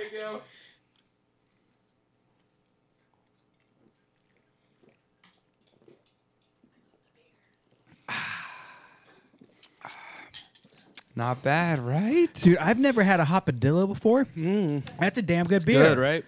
Now I know why Ben It Nelson goes- drinks those motherfuckers. Man, IPAs Yeah. go with coffee pretty well. That was a delicious mix. That was So very man. good. that was side yummy. point, someday we're gonna have a, a beer do boogie, and we're gonna have beer and coffee pairing and tasting. Where you know, if you like dark beers, all right, then maybe you would like it best with this type of like Colombian coffee, or Yeah. maybe a maybe a I don't know South African coffee or something like. I just came back from uh, Scotland and the Deanston Distillery. We did a, uh, which is the bottle I have today, one that you can only buy at the distillery. Uh, you can do a chocolate and whiskey pairing tasting. So I had four different whiskeys and four different chocolates from a Highland chocolatier that came in and made those chocolates specifically for those whiskeys. It was like fucking mind blowing. That's amazing. Yeah. In the future, they'll be doing coffee grounds. Just give it a couple years.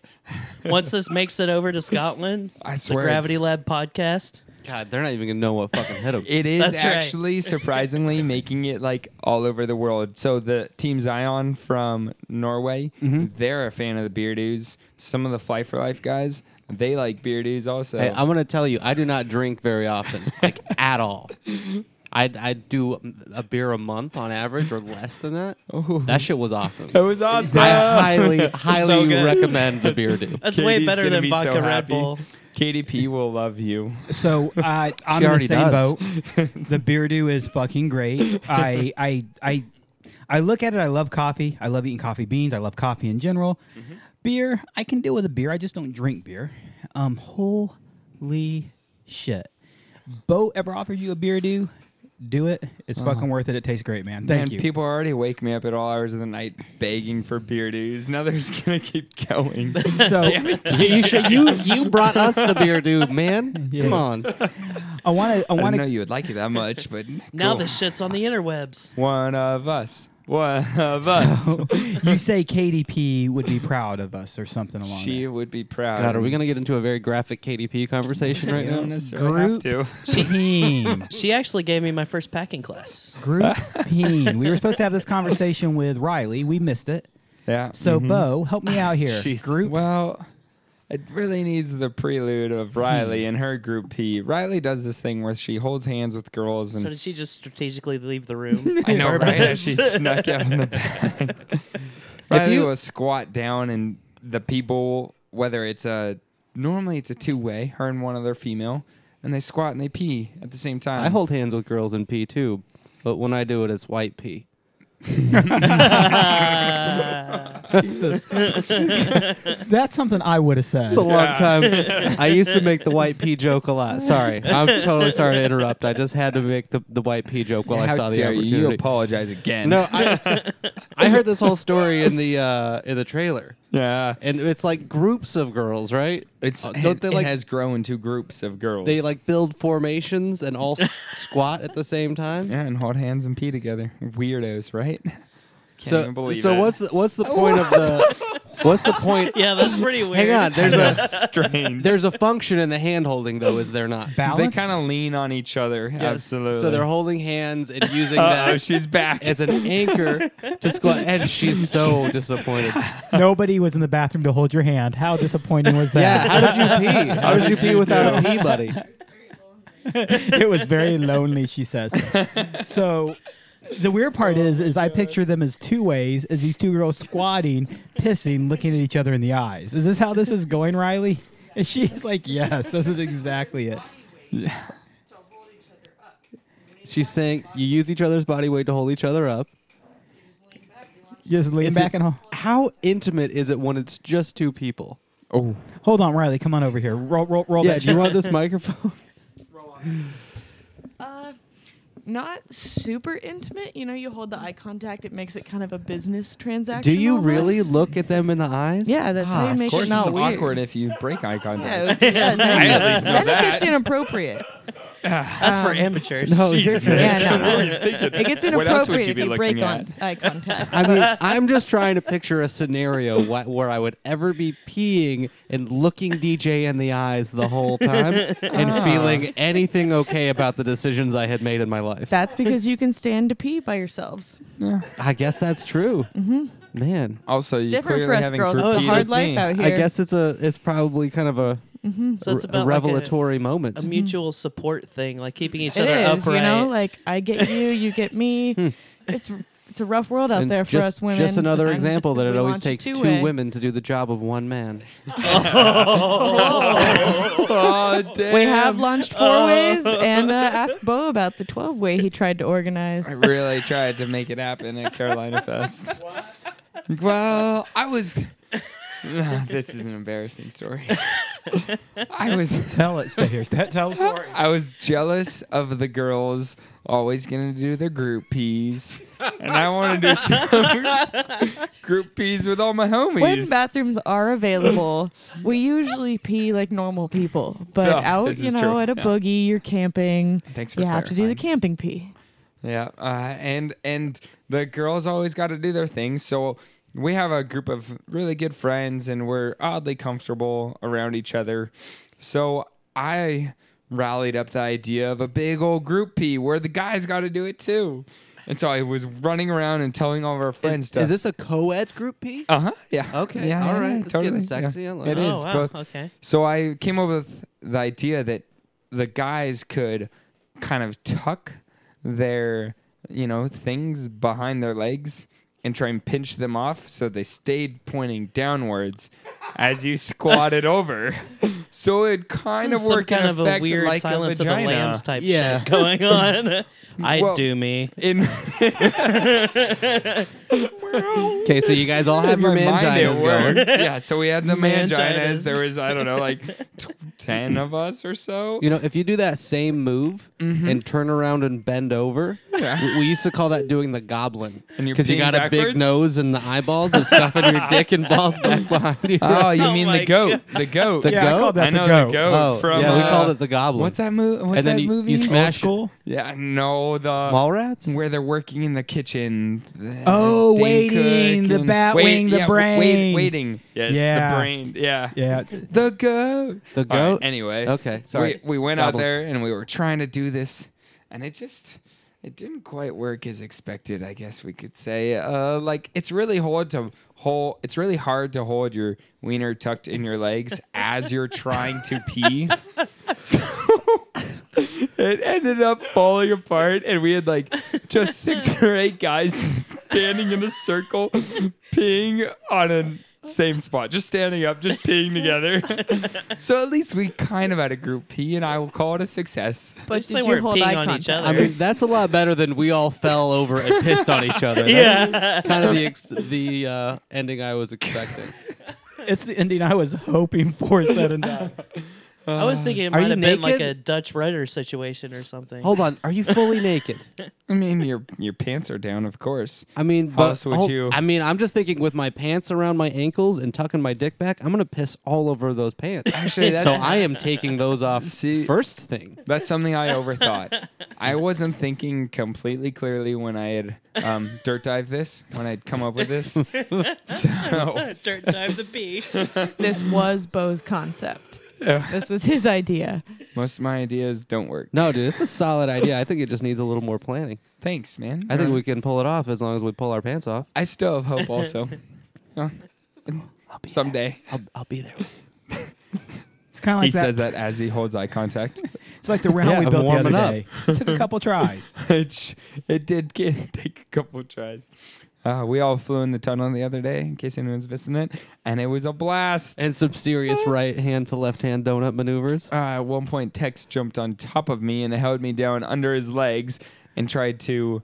I'm not sure if he was having his way with me. Dominate you. No, I'm not gonna say that. I think it was love. There was some love Yeah, going between but us. why did he do that?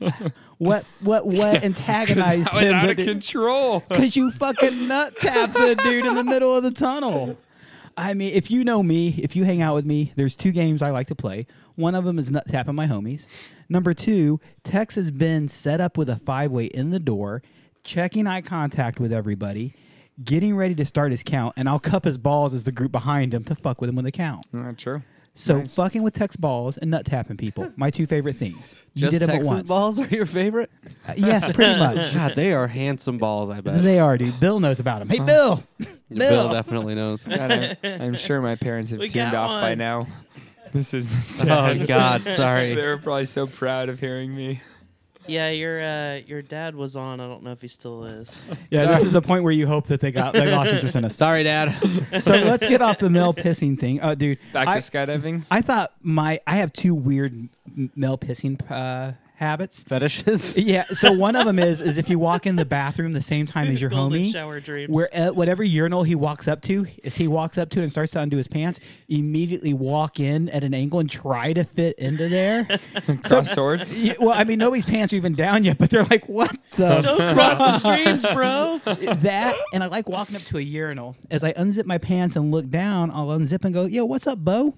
And Bo standing next to me urinal, he goes, "Oh, what's up?" Oh no, no, I'm sorry, dude. I named my dick Bo. And I look down. so if you've ever been in a urinal with me, funny. you know these jokes.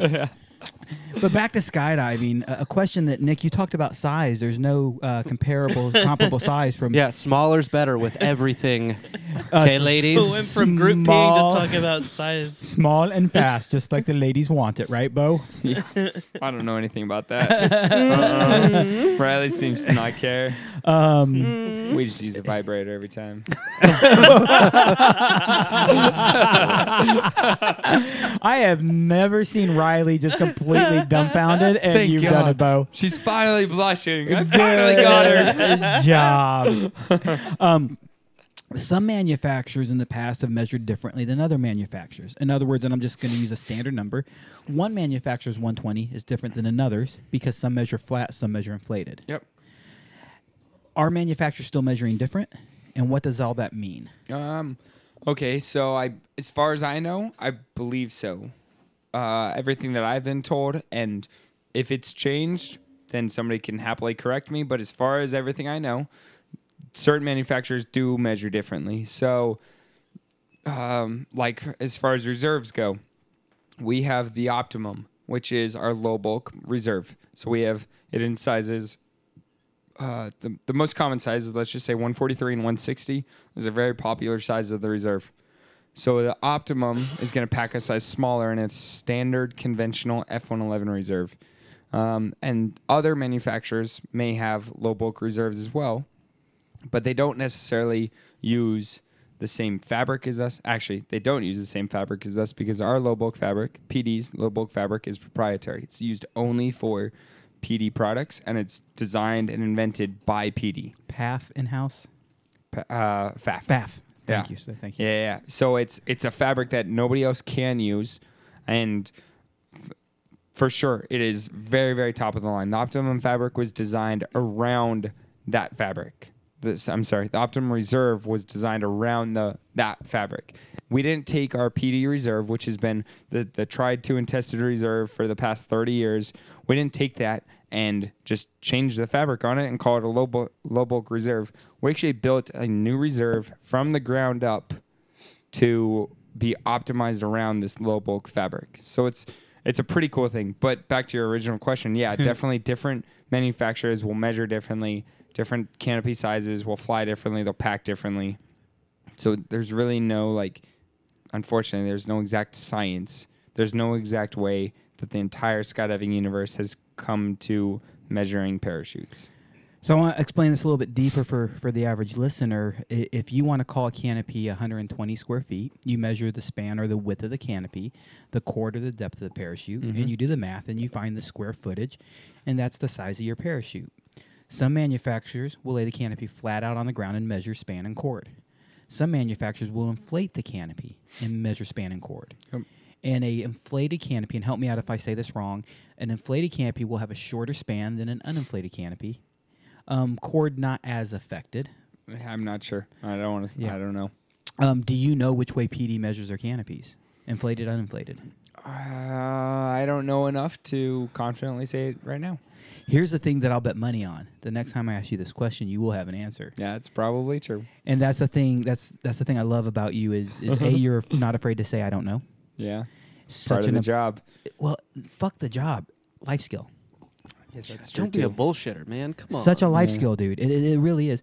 And number two, you hate not knowing, I also do that. Yeah. so you wanna will go know. find out. Yeah, for sure. So I have a request. Yeah. The last time I'll see you is Saturday afternoon because, as you know, I'm leaving earlier than you. Yeah, I'll know by tomorrow at noon. I love you, and I'm not just saying that to your dimples as I look into them. So, I mean, the biggest, one of the biggest, best pieces of advice that I've ever gotten in terms of this job is never be afraid to tell people you don't know and you will get back to them. And then get back to them. Because it's not the saying, I don't know, that impresses them. It's the saying, it's, it's the actually getting back to them that they're like, oh, wow, he actually took the time and figured it out and then got back to me. So I try and do that as much as I can. If I don't know, I'm, yeah, I don't know. Beats me. as instructors, don't be afraid to say that, and don't be afraid to do that. I think that's such wise advice, man. dude yeah i mean like i work for the company people expect me to know everything and at the end of the day i'm just another i mean i'm just a skydiver that is taking on this role and i'm trying to learn as much as i can but i don't know everything so i would try and find it out but i don't have every answer How many skydives do you have? I don't think we've touched on that. i have about 3200 Awesome. yeah If you're if you're gonna go do your favorite fun jump, what what's the one thing you're gonna do? You're paying for a jump ticket. You want to have the most fun possible. Hmm. What are you doing? ready for brownie points boys jump with riley Oh come on! yeah yeah. Okay, pretend like Riley's not here yeah and answer that question honestly. Man, I don't know. I love a lot of stuff. I mean, I I've been really trying to organize like high performance flocks this season and last season. Um, I love doing high pulls. Flying my parachute is obviously my favorite thing. I've been getting big into competition, so that's definitely a goal of mine. and something that I keep pursuing. Uh, but I, at the end of the day, I still like going out and like hucking a free fly jump. Definitely not a f- good free flyer, but I'm trying. And angle jumps are fun. Belly jumps are fun. They're, they're It's- pretty easy going. I'm gonna. Uh, I'm, I'm gonna disagree a little bit with Nick, and as far as when you say Riley, you're not just browning, brown nosing, and you called it brownie points. I was asked recently it, what was my favorite discipline, and my answer is jumps with good friends. Mm-hmm. I could go out on a freaking nasty jump with these shredders who would make me look awesome, or do a jump with a guy who has 40 jumps who's a homie of mine. I'll take the homie jump every day of the week. Sure. Yeah. Um, now, if the homies are shredders who can make me look badass, that's the best skydiving I can ever be on. Like flying with Nick. Yeah. I mean, Nick made us all look good in the tunnel. There's no doubt he makes us look better. Untrue. Um, you helped a lot, dude. You you definitely. I had a lot. I think we all had an equal amount of fun and all contributed. So hey, man, if uh, I decide to take some of this, I have some outstanding tunnel time myself.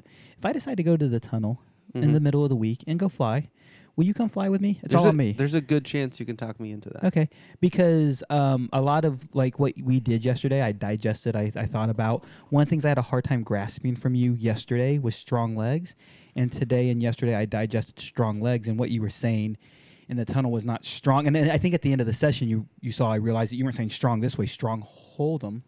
Just oh, so imagine that you're standing up on the ground. Yes, The moment that you stop pushing your feet into the ground, what happens next? I'm on fall my back, and you're flying Yeah, next you- to me. yeah, you fall down, right? Yeah. So it's not necessarily straight legs. It's not pushing them down until your joints don't extend anymore. It's just pushing them down and keeping them where they're at. It's like sitting on a wall. That strength you need to hold yourself upright is is it, that's so today as I thought about it and equated it, it was when I would do a 360. At the end of that 360, my legs would start to relax. I would yeah, if forget you about if you let your legs come up, so you never. I, and I'm not the strongest upright flyer in the world. I want to make that very clear, especially with the world of tunnel instructors and how good those guys get at it. Tex. I am not one of them. Uh, but uh, the you should never let your hips, the angle of your hips to your torso, like your your knees should never be above your hips when you're sit Mhm. flying. You're, you should never break that 90 degrees. It should always be 90 degrees or straighter. hmm And uh, the moment that you let your legs come to the side of you, you're you're either going to have to turn with that leg because you're exposing the side of your leg, which starts a turn. So you could you do that in turn. But the moment that you don't do that, your legs are to the side, and you're not being strong with pushing your legs down into the wind. Your legs aren't going to be beneath you for very long. For me, it's the lack of of keeping them where they're supposed to be. It's a weakness, and mm-hmm. just flying with you, definitely the communication you gave me. It takes me sometimes a while to pick up on it, but I like it. Tex for me is is right now my favorite tunnel coach. I haven't done tons of work with him, but VFS. I think you flew with us on that VFS camp. Mhm. Yeah, dude. That um, you know, when we did at VFS camp, you really were the quiet one in the tunnel. Jay and Tex were leading in the communication. I flew with you guys. Jay did a uh, Jay did the most talking and definitely communicated good stuff. And I say most talking, most communication in the tunnel. Tex would say uh, less than Jay, but man, when he said it in the tunnel, the way he speaks to me in the tunnel, I think you know what I mean. He's just authoritative Yeah. man, like watching him train you, dude. I, I, it, I was impressed yesterday. Uh, Riley and I were in the chamber, and there was one point Bo was talking about putting your leg behind you. Yeah. And- Tech, Tex was talking about that. Yeah, yeah. The way you receive and transfer information to your body is very impressive. I- Tunnel is not my thing. I have I, I- I struggle receiving that information, understanding what they're saying, and watching you pick it up quicker was was really impressive. yeah. Thanks. So swooping is sucks. swooping is uh, it doesn't suck. It just costs more money than I got. Um, no, it's not my thing. It's uh swooping is your thing. Swooping is yeah, canopy piloting. So earlier this year, and Nick, we might go a little bit over time, not tons on this one. Just tell my girlfriend she's going to be mad. Sweet, blame me. Oh Uh, no, she's out of town. I'm home alone. Let's fucking yeah, keep it keep it going. Um, you recently just said, "Fuck it, I'm gonna try an FLCPA because I'm here." Right? Yeah. What's FLCPA sure. first of all? So FLCPA is sweet. It's the Florida Canopy Piloting Association, and it is the largest association of swoop or canopy piloting competitions in the U.S. for sure. It's a consecutive. There's six meets going on this year, and most of them are in Florida, but they're not all in Florida. There are three. Uh, sorry, there are Paraclete in West Tennessee. Tennessee, yeah. There, so there's two outside of Florida, four in Florida. So it's called the FLCPA, but it's actually kind of the southeastern region, and it's it's awesome, man. They've got skill ranges from beginner, medium to the best in the world. The the best in the country are competing there, um, and it's a lot of fun. Yeah, so I took a go at that this year. So I think you happened to be there with PD or in some capacity and said, fuck it, I might as well compete. That's Yeah. how this turned out to be. Yeah, sort of. How'd that first competition go? First of all, bottom line, how did that competition go? How did you place? Yeah, so the first one this year was in February at Zephyrhills, and it was. I mean, it was. I went into it just being like, yeah, might as well try. Like, I live in Florida and I like canopy, and this is definitely something that I want to progress in. So I went out and tried it, and I had a blast. I ended up finishing first place Nice. which was like a total surprise and there was a lot of kind of mix up in the the scores where some scores were missed and the judges had to like recalculate off and on and but I ended up first and it was it was a blast and then it was like holy shit does that mean I have to do a second one damn it I thought I did. could just do one and then be done but then I did the second one and that was uh, really fun too and that was also at Z Hills I think. I can't remember exactly. Maybe it's Sebastian. Um, so then yeah did that one. It was a, really good time too. Ended up winning that one. And it's like wow God I guess I am doing the entire season now. And we're in, first of all, how many classes are in FLCPA? uh, oh excuse me. I have to pee really bad really trying to hold it Dude, go pee. Go pee, man. Not a problem. Hey, Riley, switch places. There you go. okay time out we'll go back to FLCPA And really, Riley, you don't have to change places. You can go sit there if you want because what we'll do is Justin switch the camera back to you now that we're not showing video of Bo, and right over oh, Justin's so handsome. shoulder, his right his right shoulder is a flyer. Man, the Gravity Lab Film Festival. We got those flyers printed up today. Uh, the Gravity Lab Film Festival will be at Skydive Spaceland Houston, Skydive Spaceland Dallas. You'll see these flyers this weekend at Spaceland Dallas, Houston. You'll see them in a week and a half at Spaceland Dallas. I'm getting those shipped out uh, this week or, or next week, the beginning of the week. Um, go to our event listing on Facebook. All the details are there. But Nick, what can you win at the film festival? I believe I could win a GoPro 6. I could win uh, all sorts of uh, prizes and discounts from uh, companies like Velocity Sports Equipment, Cookie Helmets, uh, LMB. L&B. Yeah, L&B. L&B is giving away some awesome altimeters. Each location winner will win win a free Aries 2. If you're not familiar with the Aries 2, the Viso 2 Plus, what most of us know, the Aries 2 Plus is, or the Aries 2 is a much larger version of the Viso, so to speak. Metal body, glass screen, super, super dope, really nice product. Balling out of control. It's a, a $400 fucking device that they're giving away. They're giving away one to each winner, and then a Pro Track 2, a $350 device. L&B is hooking it up and giving that away as well. Let me see if I can read the sponsor. So we got A PT, tend away jumpsuit. Itande Oh, Wee yeah. is giving away 100% off a jumpsuit. Uh, a pro jersey. These jerseys we're wearing, built by uh, Option Studios. Adam Buckner will design your jersey for you. He'll give you a couple base graphics and then whatever logos or whatever you want to include with it. And we'll make you a one of jersey. It doesn't have to be one of. If you have this custom made jersey and you want to order more, he will sell you more. He's in business after all. But uh, he will make you yours free, no obligation to order anything. Have your own fucking jersey. That's dope and free jumps. free jumps. The total grand prize winner gets six free jumps at Skydive Spaceland and the adoration of Nick Lott. I, that's not guaranteed. It is not. Um, all the hug you can get from Charity Perkins. That is a guarantee. Um, she will throw down with that. So Dallas based crew, Charity Perkins and Brad Perkins. People do that all the time, Bo. Um, they're going to be hosting it in Houston or Dallas. Ben Nelson, who has not been on Gravity Lab Radio in quite a while, but he will always be part of our family. Um, always will be there to me. Uh, Yeah, he- like a redheaded stepchild. Sorry, Justin. Oh, That's offensive. Yeah, That's a racist comment. and it's not offensive to redheads. It's offensive that we called you anything remotely to Ben. Mm-hmm. That's Yeah. the real. You lumped me in with that category. That's fucked with up. Ben. That's fucking horrible, dude. I mean, Hey, it was his birthday yesterday. Did It you guys was- tell him happy birthday? I did. Mm. 40th birthday yesterday. Him and I uh, were actually on the phone talking business. And I was like, oh, by mm. the way, happy birthday. So, Ben turned 40, and if you see him at Skydive Spaceland Dallas, give him a giant hug and say happy 40th birthday. He will loves appreciate them. it. Uh, thank you both. Thank you Loves so much. hugs. thank you. Um, And then Also when an he unwritten- seems to get angry, just keep holding him. Yeah, that means Squeeze squeeze tighter. tight. Yes, exactly. so October 20th, 2018, the film festival. An Justin? unwritten rule of entering the film festival is your video must have Jimmy Wynn in it. Holy fuck! I want to rename it the Jimmy Wynn Festival. Jimmy Wynn is one of our local jumpers, and he was. There were 12 entries to the film festival in Houston last year. Pretty fucking dope turnout. I think 10 of them, maybe only no, no, nine of them had Jimmy Wynn in them. he was in everybody's video, including your trailer. Yeah, yeah, he's sure he sure was. yeah, so He's in a lot of my good footage. He's a good flyer, man. he he's a he's a great flyer. He works super fucking hard to do what he does. Um, it doesn't necessarily come naturally. It comes with work ethic, and he gets on everything he can get on, no matter the level. He wants to go have fun with his homies, so he gets on all of them. So, Bo, you've cool. now placed first twice at FLCPA. Yeah. So, well, th- you asked what were the categories, right? Yeah, what classes are we with? Yeah. Okay. So in FLCPA, there is it's awesome. There's a beginner category, um, which is mostly uh, kind of the non-cross brace to first cross brace canopies. Let's say a katana or comp velocity for PD.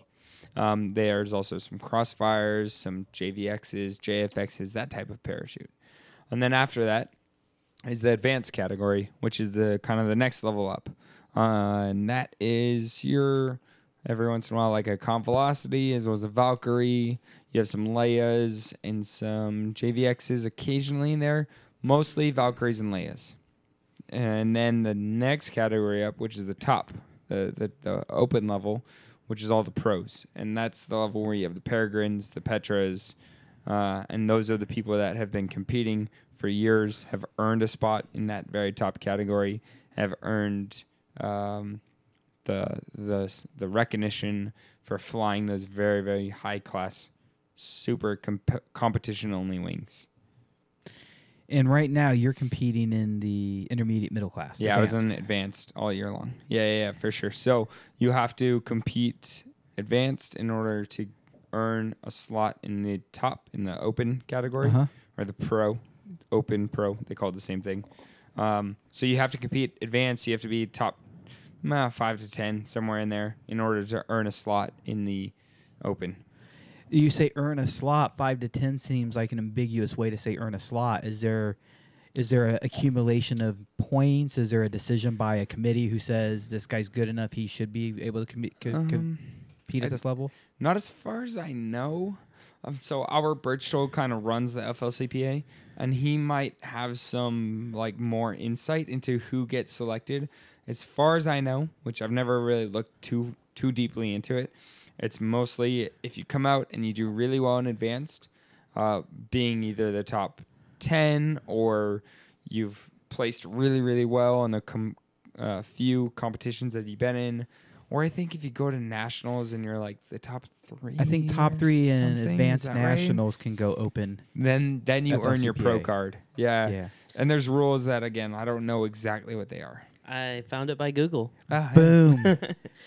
So, uh, earning your pro is by placing in the top 20% of the amateur membership during the prior year season in their district, Hence the range of numbers. Yeah. or uh, pros from abroad will be permitted to compete. So girls. Uh, compete in the open class at USPA Cornelia. Nationals and earn a rocks. place on the U.S. National Canopy Piloting Team. Uh, win the overall in the advanced class at USPA Nationals, or Mm-hmm. have experience at the discretion of the lead director that qualifies a pilot to complete as a po- pro class pilot. yeah. And the lead director would be Albert. Albert. Al. Yeah, for sure. Um, dude, what a great dude. Kind of vague. Oh yeah, I mean he's a genius. He he has been around the sport for so long. He's seen so much. Like there's a lot to be said about somebody that spends that much time in the industry. Him and Rusty Vest. I mean, th- they both like. There's a lot to be said about a skydiver that is an instructor for 30 years or 20 years, and they you know have chucked 15,000 tandems. That's great. That is right. No discredit to them. Impressive. Yeah, absolutely. But they're for somebody that has worked in the industry and seen how things have changed that direction in the last 15 or 20 years, like that's amazing. That's crazy. And now Albert's done a lot. Not only does he work at PD and marketing, but he also is uh, Been on the U.S. team many times. U.S. team high performance canopy pilot, and also a board uh, a regional director for USPA, USPA, yeah. and the uh-huh. treasurer for the I think board of the directors. treasurer? Yes. Yeah, yeah, yeah. yeah. And awesome. whew, That's my boss. Hi, Albert. That I hope you're listening. what an underappreciated job he does. The the treasurer, yeah. fucking crazy. So you you He does great. No, he's a, he's a really smart guy. he's done Um, a phenomenal. I mean, like I said, I'm not impressive because of what I know. It's because of the people that have taught me, and Albert is one of those. Yeah, uh, but I'm going to say you're impressive to your openness to learn from them. I'm going to say you're impressive in your ability to communicate what they've communicated to you because I think you've seen enough and you can understand that not everybody is open as you've allowed yourself to be. Well, thank you. And not everybody is as effective as communicating information as you are. So you deserve some of that credit. There's no doubt we've learned from other people. And I bet money today you say things differently. You you found your own way to say certain things, not everything. Yeah. So uh, you definitely do well. So you fell into the swoop bud. tour, sweat and done, you, or, or the FLCPA. Mm-hmm. Where are you at now with the FLCPA? What's next? Okay, so I finished out first on the season for FLCPA. So for advanced category, um, they do like an overall at the end of the season where they take all your scores from the season, they add them all up. And so I I ended up first on that because I won three of the meets, and then I got second in the fourth meet, and I didn't participate in the other two. And so the way it works is there's six meets, and they take your top four scores. So I did four meets total. I'm not going to do the other two. Uh, and at this point, just the way the scores worked out is I finish out first on FLCPA for the season. I'll do nationals in September, which is going to be heaps of fun. I'm really excited. Where's uh, Canopy Nationals at this year? Sebastian. There's Okay. crew, CP, as well as accuracy. All canopy stuff is happening in Sebastian this year. In the la- in the later half of September, and then next year I'll go to pro and I have to compete with the really, really, really, really, really, really good people. How's that make you feel Well, knowing? I get nervous. Yeah. I mean they're the best. You know, like they've earned their slot. They're there for a reason. It's, it's nerve wracking as shit. You've earned your slot, yeah, you're dude. earning yours the same way though, right? I mean, Yeah. I, I've watched videos of you. I've kept track of you since I've met you. Still scary. You've been on my radar. I mean, you know, part of it is, is there's a business relationship. I deal with you, talk to you, help you, you help me. But a big part of it is, is I met you. You're a fucking super nice dude. I am a huge, I'm a fanboy to a point where I see somebody who's doing well and I just cheer for them. I love seeing people succeed. And you're Cool. not getting lucky, dude. You are fucking doing it and you're doing it well. So you've earned your shot, man. Well, thanks. Yo, I keep trying for sure. And you're dreamy. Ah, Oh, that's the biggest thing. I get the judges with the smile on the walk in. if a Ken doll and Zach Morris had a baby, it would be you.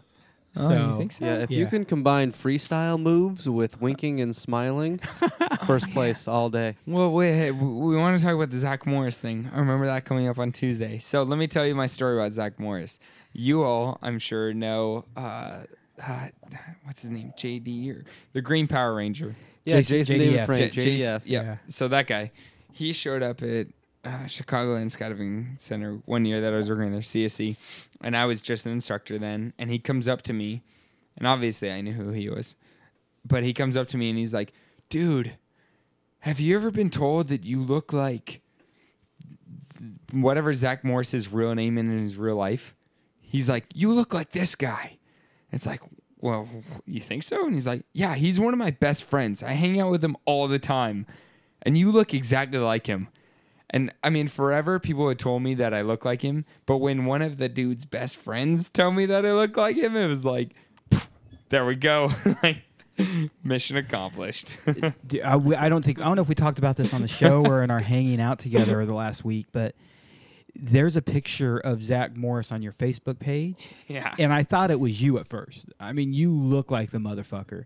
There's no doubt. I think, What's his real name, Justin? Yeah. What is his real name? uh, Zach Morris. That's who. That's what anyone S- knows. God damn it! I used to. I Gosling. The internet only knows him as Zach Oh, Morris. no. Goslinger. I dressed up in it as him for Halloween Mark a couple Scott years. I went to Goodwill and bought a couple old school looking jackets, some some white denim jeans. Mark Paul Gosselaar. Ah, that guy. Yeah. Yeah, no one's ever heard that. He's Everyone listening to this, no one's heard that fucking got name close. before. My, his name is Mark hyphen Paul. That's Yeah. his first name. Yeah. Mark Paul. Mark Paul. MP. Nobody knows his name, but we all know who fucking Kelly Kapowski is. God damn. Kelly Kapow. So what- Yeah. did you Riley's did you have glaring an, from an the corner? did you have an AC Slater to your Zach Morris? Did you have a wingman? I mean, if anyone, it's Jeremy Dubansky, my favorite person in the entire world. He's such a ridiculous person. Why do I know that name? Why do you not know that name? Why Jeremy wouldn't you? Dubansky. Jeremy Why is wouldn't you know oh that oh name? God! Don't start. he's just a crazy fella that is running for USPA national director this year, and I mean, I'm putting in my words for him. It's like I'd never him. switch the camera. it's Zach Morris on the screen. It's Zach Morris on the screen either way. Yeah, there you go. And any advice I have to anybody who wants to run for national director is A, go to a board meeting, Yeah. or three, before you ever run, and B, don't do it. No, but he's still an amazing guy. Um, so now you're you're going pro. You fell into this. Do you have any goals and dreams for a future of canopy piloting? Totally. Man, this shit's so fun. Like it's awesome. I really I mean, I grew up being a competitive diver. Competition has always been something that I've been doing. And I've I've I've never like been on a team sport. Like I don't like four way, I don't like eight way. I don't like any of those things because you have to rely on other people. It's kind of a jerk thing to say, but at the end of the day, that's how I feel a bit. Uh I definitely want Jeremy? to That, we're looking at pictures of Jeremy Dubansky over here. Ah, that beautiful That, man. that's that's why I just chuckled in the middle of you saying something serious that had nothing to do with what you were saying. He Which looks picture? like he's fun.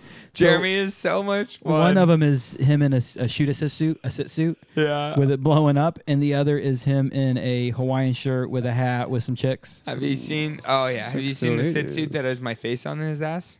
Um, I don't. The yellow and red. Don't worry, Riley will pull it up. That's the sit suit we were Yeah, looking at. no, don't worry. So, a- anyways, you were saying I can't remember. I Sorry. can't I- remember. What were we talking about? Terrible. interrupting. hopadillos and monkey shoulder in. I don't remember. Yeah, I Um, feel like coffee that grounds. hopadillo was like extra charged in my body with that coffee. I know, Right? dude. Goals with That's canopy it. piloting. You know and it. Swooping. Ah, goals. Okay, so yeah, I mean, I really want like this year the World Championships just finished, and watching all the footage. So I used to do a thing called Skydive TV, which is where I would go out and interview yeah, people. Sammy. Yeah, with Sammy. Yeah, absolutely. And it was an dude, it was such a sick opportunity to meet all these top level people. So I went to the World Championships last year, uh, or two years ago, sorry, 2016 in Farnham, Canada. And like I met all these top level swoopers. And I was like, oh man, these guys are so cool. Like, I want to be a top level swooper someday. And so next up, so the World Championships this year just fin- finished up in Poland, and I saw a lot of the people that I know, and really like that's definitely a goal to be at the World Championship level, World Cup level. The next one is in Pretoria, South Africa, next year. I don't know where the World Championship is in 2020, but that's that's a goal. I don't think I can necessarily say like I want to be the best in the world because that is an insane commitment. But I want to at least be at that level to to you know like right now your your goals have to be feasible, right? It's hard for a mediocre jump like an average pace jumper to be like, "Yep, I'm going to be the best in the entire world." Cuz there's a big world out there and really good people. But I feel like I could at least get to that level and then maybe set some new goals of okay, I want to finish top three or top five or top 10 or number one or whatever it might be, right? It's really a short term, long term goal conversation there because I think there's zero wrong with having a statement of saying, I want to be the best in the world at whatever it is I do. Yeah. Because having that ultimate goal gives you the ultimate drive. But you can't be a fool. You have to say, so to get there, my goal is to compete this year. yeah. Hey, now that I'm competing, my goal is to do this well. My goal is to, my goal is to. Yeah. So increasing those goals. So, so I, I definitely agree Over with what you're. time. Yeah, I agree with what you're saying, but I do like um, people who have that big picture. I'm not against what you say either. Well, There's yeah. nothing wrong with you. It's it's very imp- thought process. Right, totally. It all is subjective. Like I don't have a big picture of being the best in the world. If I get to the top level and then it's like, oh, maybe I could be that good. Okay, maybe I'll try. Which is totally opposite of what you're saying. So I'm not disagreeing with you, It's- but it's just like It's subjective. everybody's a different person. Yeah, you're not disagree. I think what we agreed on is it's subjective. It's mm-hmm. everybody's different, and it's each of our own viewpoints. And it's good to have goals. I definitely have a goal of being on that on that level and competing in the international level. I uh, I expect to see you there. There's no doubt about it, man. Back to I've been watching you, keeping tabs on you. Thanks, Brew. It's cool to see you fucking succeed and to see you grow. Um, Nick kn- has known me for years now, and I think he would agree. that The thing that I get the most excited about is people's success. It's why I do what I do with the rating center. It helps people achieve and accomplish their goals and their dreams. Yeah. Whether their dream is to land a parachute safely in canopy coaching, their dream is to become a high performance guy. Their dream is to become a coach or an instructor. Cool. It's it's making dreams come true. That's what it is. Yeah. Flying the parachute is the scariest part of the skydive for a lot of people. Yeah. And if you can do anything to make it a little more comfortable, then like what a success, right? What can people do to make it more comfortable? What suggestions would you give jumpers? Hmm. Canopy course, canopy coaching, obvious answers, right? Yeah, for sure. From there, I think I mean a lot of it comes back to right if if you do the canopy courses and you're not able to change how you're doing to fit the parachute that you're flying, look for a different canopy. Look for something that's more suited to you, which is totally okay. A person that flies and crushes a Sabre two and a person that flies a pulse and does a great job on it, they're different people. But at the end of the day, as long as they're both having a good time and feeling confident under that parachute, what's the big difference? Doesn't matter at all. I don't care. find know? something that you like. Bingo. And then what about the idea of of fly with other people? Of course, get coaching, get advice, fly with experienced pilots. But I'm a huge advocate of doing non-contact crew and even learning to do some contact crew as new jumpers with the right training, with the right information because if you can fly near each other, how much more comfortable do you get? For sure. I think Yeah. you have a story to that cuz you're giggling a little bit. Oh no, I mean no real story. Riley? No. I, I think I've heard a little of the story already this week. What do you, what, what's going on here? well, I just like doing. I just like flying my parachute, and I went up and hooked up with Riley under canopy and towed her around the sky for a little while. She's on a 120 and I'm on a 79, but we made it work and Top dock? yeah, uh-huh. Yeah. yeah, I just slid right in there and as I was sliding across, Just slid right in. as you know it. but as I was sliding across, like I stuck the foot out and grabbed the center A line, and then hooked both A lines, and so it was crew. Not what I would recommend. If you're listening to this, don't just go and do what I just did. Definitely learn slowly. Oh, for sure, man. Stephen Boyd. I've, I've done a lot of intentional crew. Yeah. Stephen Boyd, when I first moved here, um, was flying a bit heavier wing loading than I was at the time, and he was he'd sink out on me in a heartbeat. And he was in a little bit deeper brakes. Um, I was flying behind him, approaching. I was going to pin him from the bottom. And as he's in a little bit deeper brakes, it's matching perfect for what I need. I'm like, this is the configuration I need you to be in right now. This is money. And he, with his hands behind him in deep brakes, reaches around he tells me at some point I'm waving off. I'm like, oh, you wave off with your feet, man. Like, Like clap your feet would be more obvious. It looks like to me you were trying to grab my canopy. so when you tried to grab my canopy, I just popped and said, here you go. Here There's the canopy. you want it, you can have it. Um, and, and really, my mistake, very simple, was assuming my buddy was comfortable with crew. Yeah, for sure. You know, I definitely do would would highly recommend that. What the fuck is on? Oh, that's Bo. Uh, Uh, it's Bo's selfie. I, I highly recommend going to jump with people, getting close to each other under canopy, getting coaching advice, understanding what to do in a canopy collision, uh, having good training for all these things are, are paramount to doing this. Sure. But fly with other people. Fly with other people. Dude, it'll teach you so much about how the parachute flies. Like people don't understand what range means in a canopy until you fly next to somebody else and you're like, wow, I'm on a 79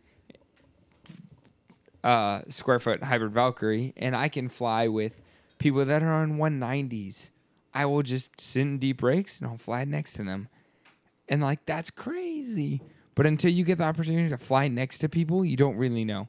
And did I start flying with people under 79? Like, is that the first canopy that I was like, okay, now I'm to fly next to Joe Blow over there? No, no, no. I started on bigger canopies, 135s. Like, I came up next to somebody and tried to fly next to them and make it work. And then from there, went to the 120. A little bit more range, a little bit more speed.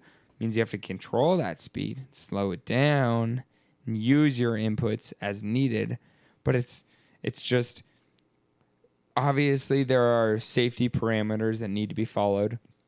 But the more you learn now, the better you will be later. Right? Uh, for sure. Yeah. So okay, there comes there comes my the biggest thing that I ever say tell to pe- tell people, and this isn't again me coming up with it. Again, I learn everything from other people that have more experience than I do. Curt Bartholomew told me once he was like, I was flying my comp velocity, and I was wondering, should I go to Valkyrie? Should I go to Valkyrie? I was like, hey Kurt, like, do you think I should go to Valkyrie? Because I'm, I mean, I feel like I could fly it fine.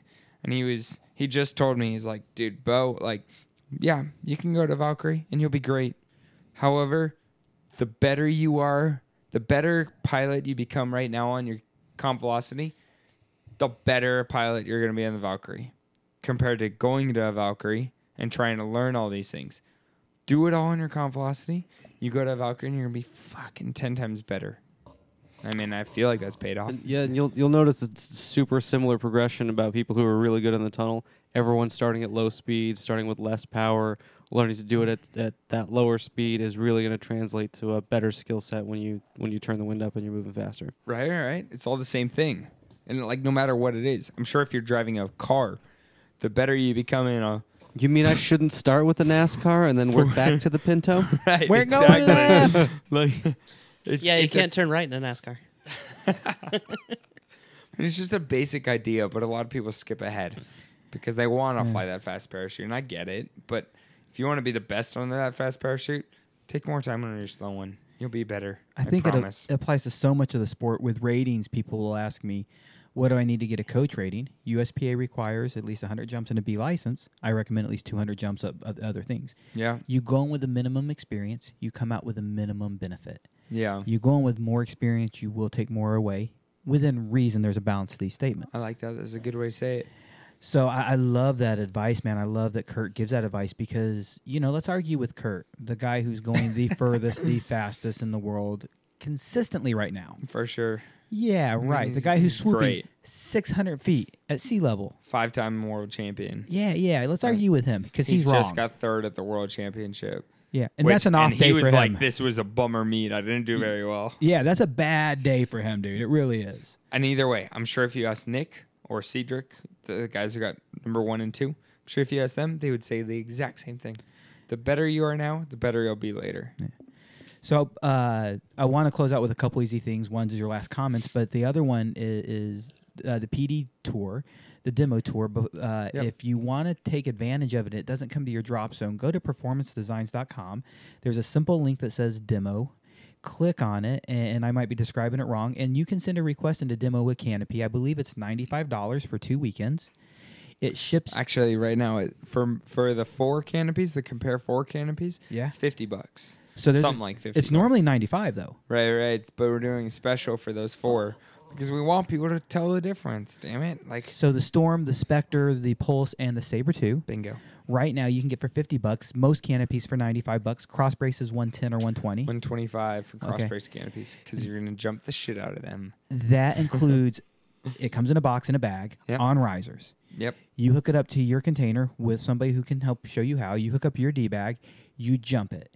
You put it back in the box that came with the shipping label on the way back after two weekends. And so basically, uh, some people will say it's for two weeks. No, it's for two weekends. You basically Yep. get it on Thursday or Friday. You ship it out on a Monday. So you have it in your hand for a week and a half. Yep. So if you can't see Bo's gorgeous dimples at the demo tour, 95 bucks is not a lot of money to get a canopy that you don't limit the number of jumps we put on. Yeah. We can jump them as many times as we want when we demo shit. Bingo. So check them out. Now, that brings me to the thing the most important canopy you have on the demo tour. The canopy I think everybody should demo on the demo tour is what?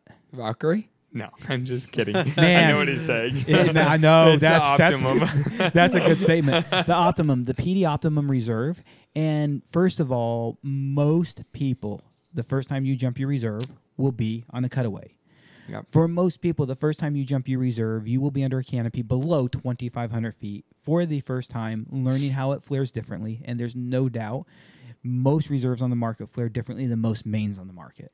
Uh, yeah, absolutely. It's truth. It's not Yeah. no doubt. It's a fact. Yeah, I mean, there's They're a little bit different bit. parachutes. They fly differently. When I say most, it's uh, I, I would like maybe say the Horizon is more comparable than the Sabre Two is. Sure, but anyone who's flown a Horizon has flown a standard nine cell for a lot of their progression. Yeah. So, how important do you think it is that people come test these Optimums? Totally. Yeah, absolutely. So like that's the beauty of the demo tour is you can not only try a canopy that you want to try possibly buy for your next main parachute, but and this all right, I'm going to bring this back to a different point, but you can also try an optimum reserve because PD cares about you being a safer skydiver. Like that's one of the things I love the most about the company is that we not only yeah sure we want to sell parachutes, but we want you to have the best experience that you can have as a skydiver. We want you to be safe. We want you to be confident, safe, comfortable, enjoying your time. So when you land your parachute, you can pack right up and go up and do another. And that's really cool, man. Like not a lot of skydiving manufacturers care that much about um, knowledge, like just basic gear education. Tip Tuesdays is a great example of that. Like, we just want you to have a good time. So, demoing your Optimum Reserve, I bring around the Optimum Reserve for demos, size 113 to 193. If you want to try one, you, you just come over to me. I'll hook it up as your main parachute. You can try it out and see how that thing flies so that the first time you're trying to figure out how to fly your reserve is not at 1500 feet when you're two miles away from the drop zone. your heart is beating crazy because you just had a cutaway, which is your first time ever. And it's like, holy shit, what the hell just happened? And now you have to also put it down in someone's backyard. It's in a controlled environment. You know what's happening. You open up where you want to open up. You know where the drop zone is. And you got to learn how to fly this new parachute. And if I'm gonna demo an Optimum Reserve, a Sabre, a whatever you're carrying in, in your bag of tricks this weekend, Yeah. what kind of skydive should I make on my first jump with that canopy? Yeah, I always recommend a hop and pop. Why? Just because you get to fly it. You like you get the most time flying that canopy. You don't have to worry about where other people are. Also, I mean, more importantly, I think you don't have to worry about where the drop zone is. How many times do you open up on a canopy and you're like, oh, there's the drop zone. I need to make it back to my holding area. Now you just ho- open up in your holding area. How sweet is that? Man, hop and pops matter. I did a safety day uh, conversation one year, and it was all canopies matter. Nice. You can see what's based off of, and hop and pops matter is a slide. It, it- it's a it's a conversation. We should Mhm. do more of them for the things you just said. For sure. So all of my like canopy progression, I do so many hop and pops. Why? Not because I can't figure out how to fly a parachute the rest of the time. It's because you need that clean airspace. You need that peace of mind so you can focus on what you need to focus on. I would say hop and pops really are the most selfish form of skydiving I know because the sky is commonly mine or shared with very, very, very few people. And I can do basically whatever I want because of that within reason. How nice is that, dude? You're like, do I want to fly right? Yeah, I'll fly right. Do I want to fly left? Oh yeah, I'll fly left. Oh, do I want to do a 360? Oh yeah, I do. I want to skydive for me. I want to do whatever I want to do. Hell yeah. Uh, hop and pops you get to, Nick, I th- I'm positive you enjoy hop and pops. You enjoy solos. Love them, yeah. They're so fun. And you have it- no one to worry about. Yeah, or I mean, especially when you're someone on a on a high performance, high loaded canopy. Even if there are other people, man, you take a five second delay, you open up and do one turn, and fuck those other guys. They're not Yeah. gonna catch you. See ya. They're gone. Yeah, it's beautiful. So as we get wrapping up, as we get closing here, uh, the Yeah. two things I Yeah, want to yeah. know, uh, the last question for the tour is, what advice would you give anybody coming out to visit you on the PD demo tour? I- any one piece of advice? Mm, I would say just talk to me. Just say hello and tell me about what's going on because I I mean there's no specific advice that it portrays for everybody or resonates for everybody. But if you tell me about your canopy experience and you tell me about what's going on, then as far as the demo tour goes, you can make the most of it. Obviously, demoing reserve, as you said, is a great thing to make you a safer skydiver. But if you just want to take the most of a demo stop, just come up and say hello and just like ask me what you're flying. Tell me about what you're flying. Tell me about what you want to fly, and then we'll go from there. PD tour reps have uh, always been known for being approachable folks. Uh, that's I think PD does a good job of, of hiring those kind of personalities on. Yeah, You that's the goal. personify it. Thanks, man. You are extremely approachable. I watched you very closely last year on the tour stop. You were the new guy. I'm just checking you out, and holy fuck, you Yeah. were ready. You want people to come bug you.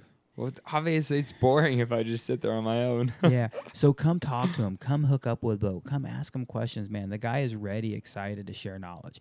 Ask him to check out the inside of his reserve flap. It's the best fucking piece of art ever. Um, I've mentioned it before on the show. Your reserve flap says what? We'll just skip over that part. Riley's and bitch. to the next person. There we go. Hey. How you doing? Um, after that, man, anything else you want to share about yourself, about skydiving? Uh, no, but I will take an opportunity to thank my sponsors for sure. Performance Designs.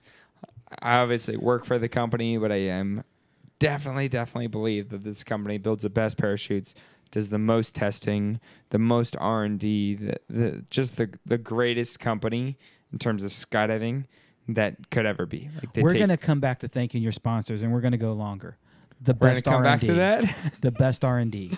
yeah. Oh, I, there's so many things to talk about, man. We need another episode. The zero. We need to do another PD episode. Four years in Sure, yeah. in R and D. Something like that. A thousand jumps in R and D. for for a accuracy canopy that'll sell what a couple hundred I've seen one in person in my life still to this day outside hanging at a PD like place. Um, man, the most thorough R and D, zero doubt about it. it's crazy it is annoying and also amazing Now you say you will have another conversation about PD. You will be back, I hope. Next time you're in town, yeah let's sure do this again. yeah let's talk about r&d let's talk about it, what it takes to produce a new parachute to get a new canopy to market because this is it's, it's gone on too long already my friends so So another time thank you to PD as your sponsors. Yeah, Thank you to okay. VSE. Yeah, so thanks to Velocity Sports Equipment, comfiest rig ever. I love my Infinity. Absolutely. Serves me great every single time. I'm I want to throw something out there for the world to know, and, and we have a joke sponsorship by Injection. Um, there are pictures of you jumping Infinity well before Riley yeah, ever worked sure. there. Yeah. So that your Haha. relationship with VSE is longer than your relationship with Riley. Exactly. Damn right it is. So anybody who says out there that he's partial to VSE because his girlfriend works there, no, you just get lucky that the people you love work together. Bingo. Yeah. So For sure. big VSE fan. It's a North Pacific Northwest company. It's family owned, and I've always loved that about it. You know, they appreciate nature. They appreciate their time off to go hiking and camping, and that's what I look for in a rig manufacturer, in any manufacturer. And then lastly, Tony Suits. They uh, supply my awesome swoop shorts, which are super comfortable. They've been coming a long ways over the past couple of years. So thank you, Tony Suits, for the dope swoop shorts. Dude, Tony's been in business forever, man. He sure has. Flora's a fucking wonderful, wonderful girl. She's taking over that company. One of your predecessors in the past, Riley, and they do a wonderful job, man. Yeah. Nothing else you want to share then? I don't think so. Nick, anything for you to close out the show? No, man. Thanks for being here. You guys have been a lot of fun this week. So uh, thanks for helping us out. I think we talked all about skydiving. Nick, are you okay with that? I'm, dude, I'm Yeah, totally great with that. Yeah. Totally good. Do we need a shot of Lort to finish out?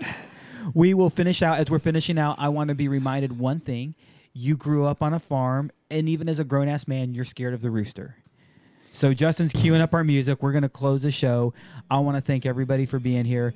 Justin, thank you for taking care of business as always. Bo, Performance Designs, thank you for being here. Yeah. You guys fucking rock. Riley, earlier Rock this week, thank you for being here. Guys and gals, Gravity Lab Radio, we're off next week. Nick Glott and myself have a little mancation. We're going to go out together to hedonism and have a party one hell of a time. That's not true. It is not I true at be all. but we will be coming back uh, after that. We have the next three or four weeks booked. Till then, here comes a rooster, my friend. Yeah. Gravity Lab Radios, Blue Skies, we're out.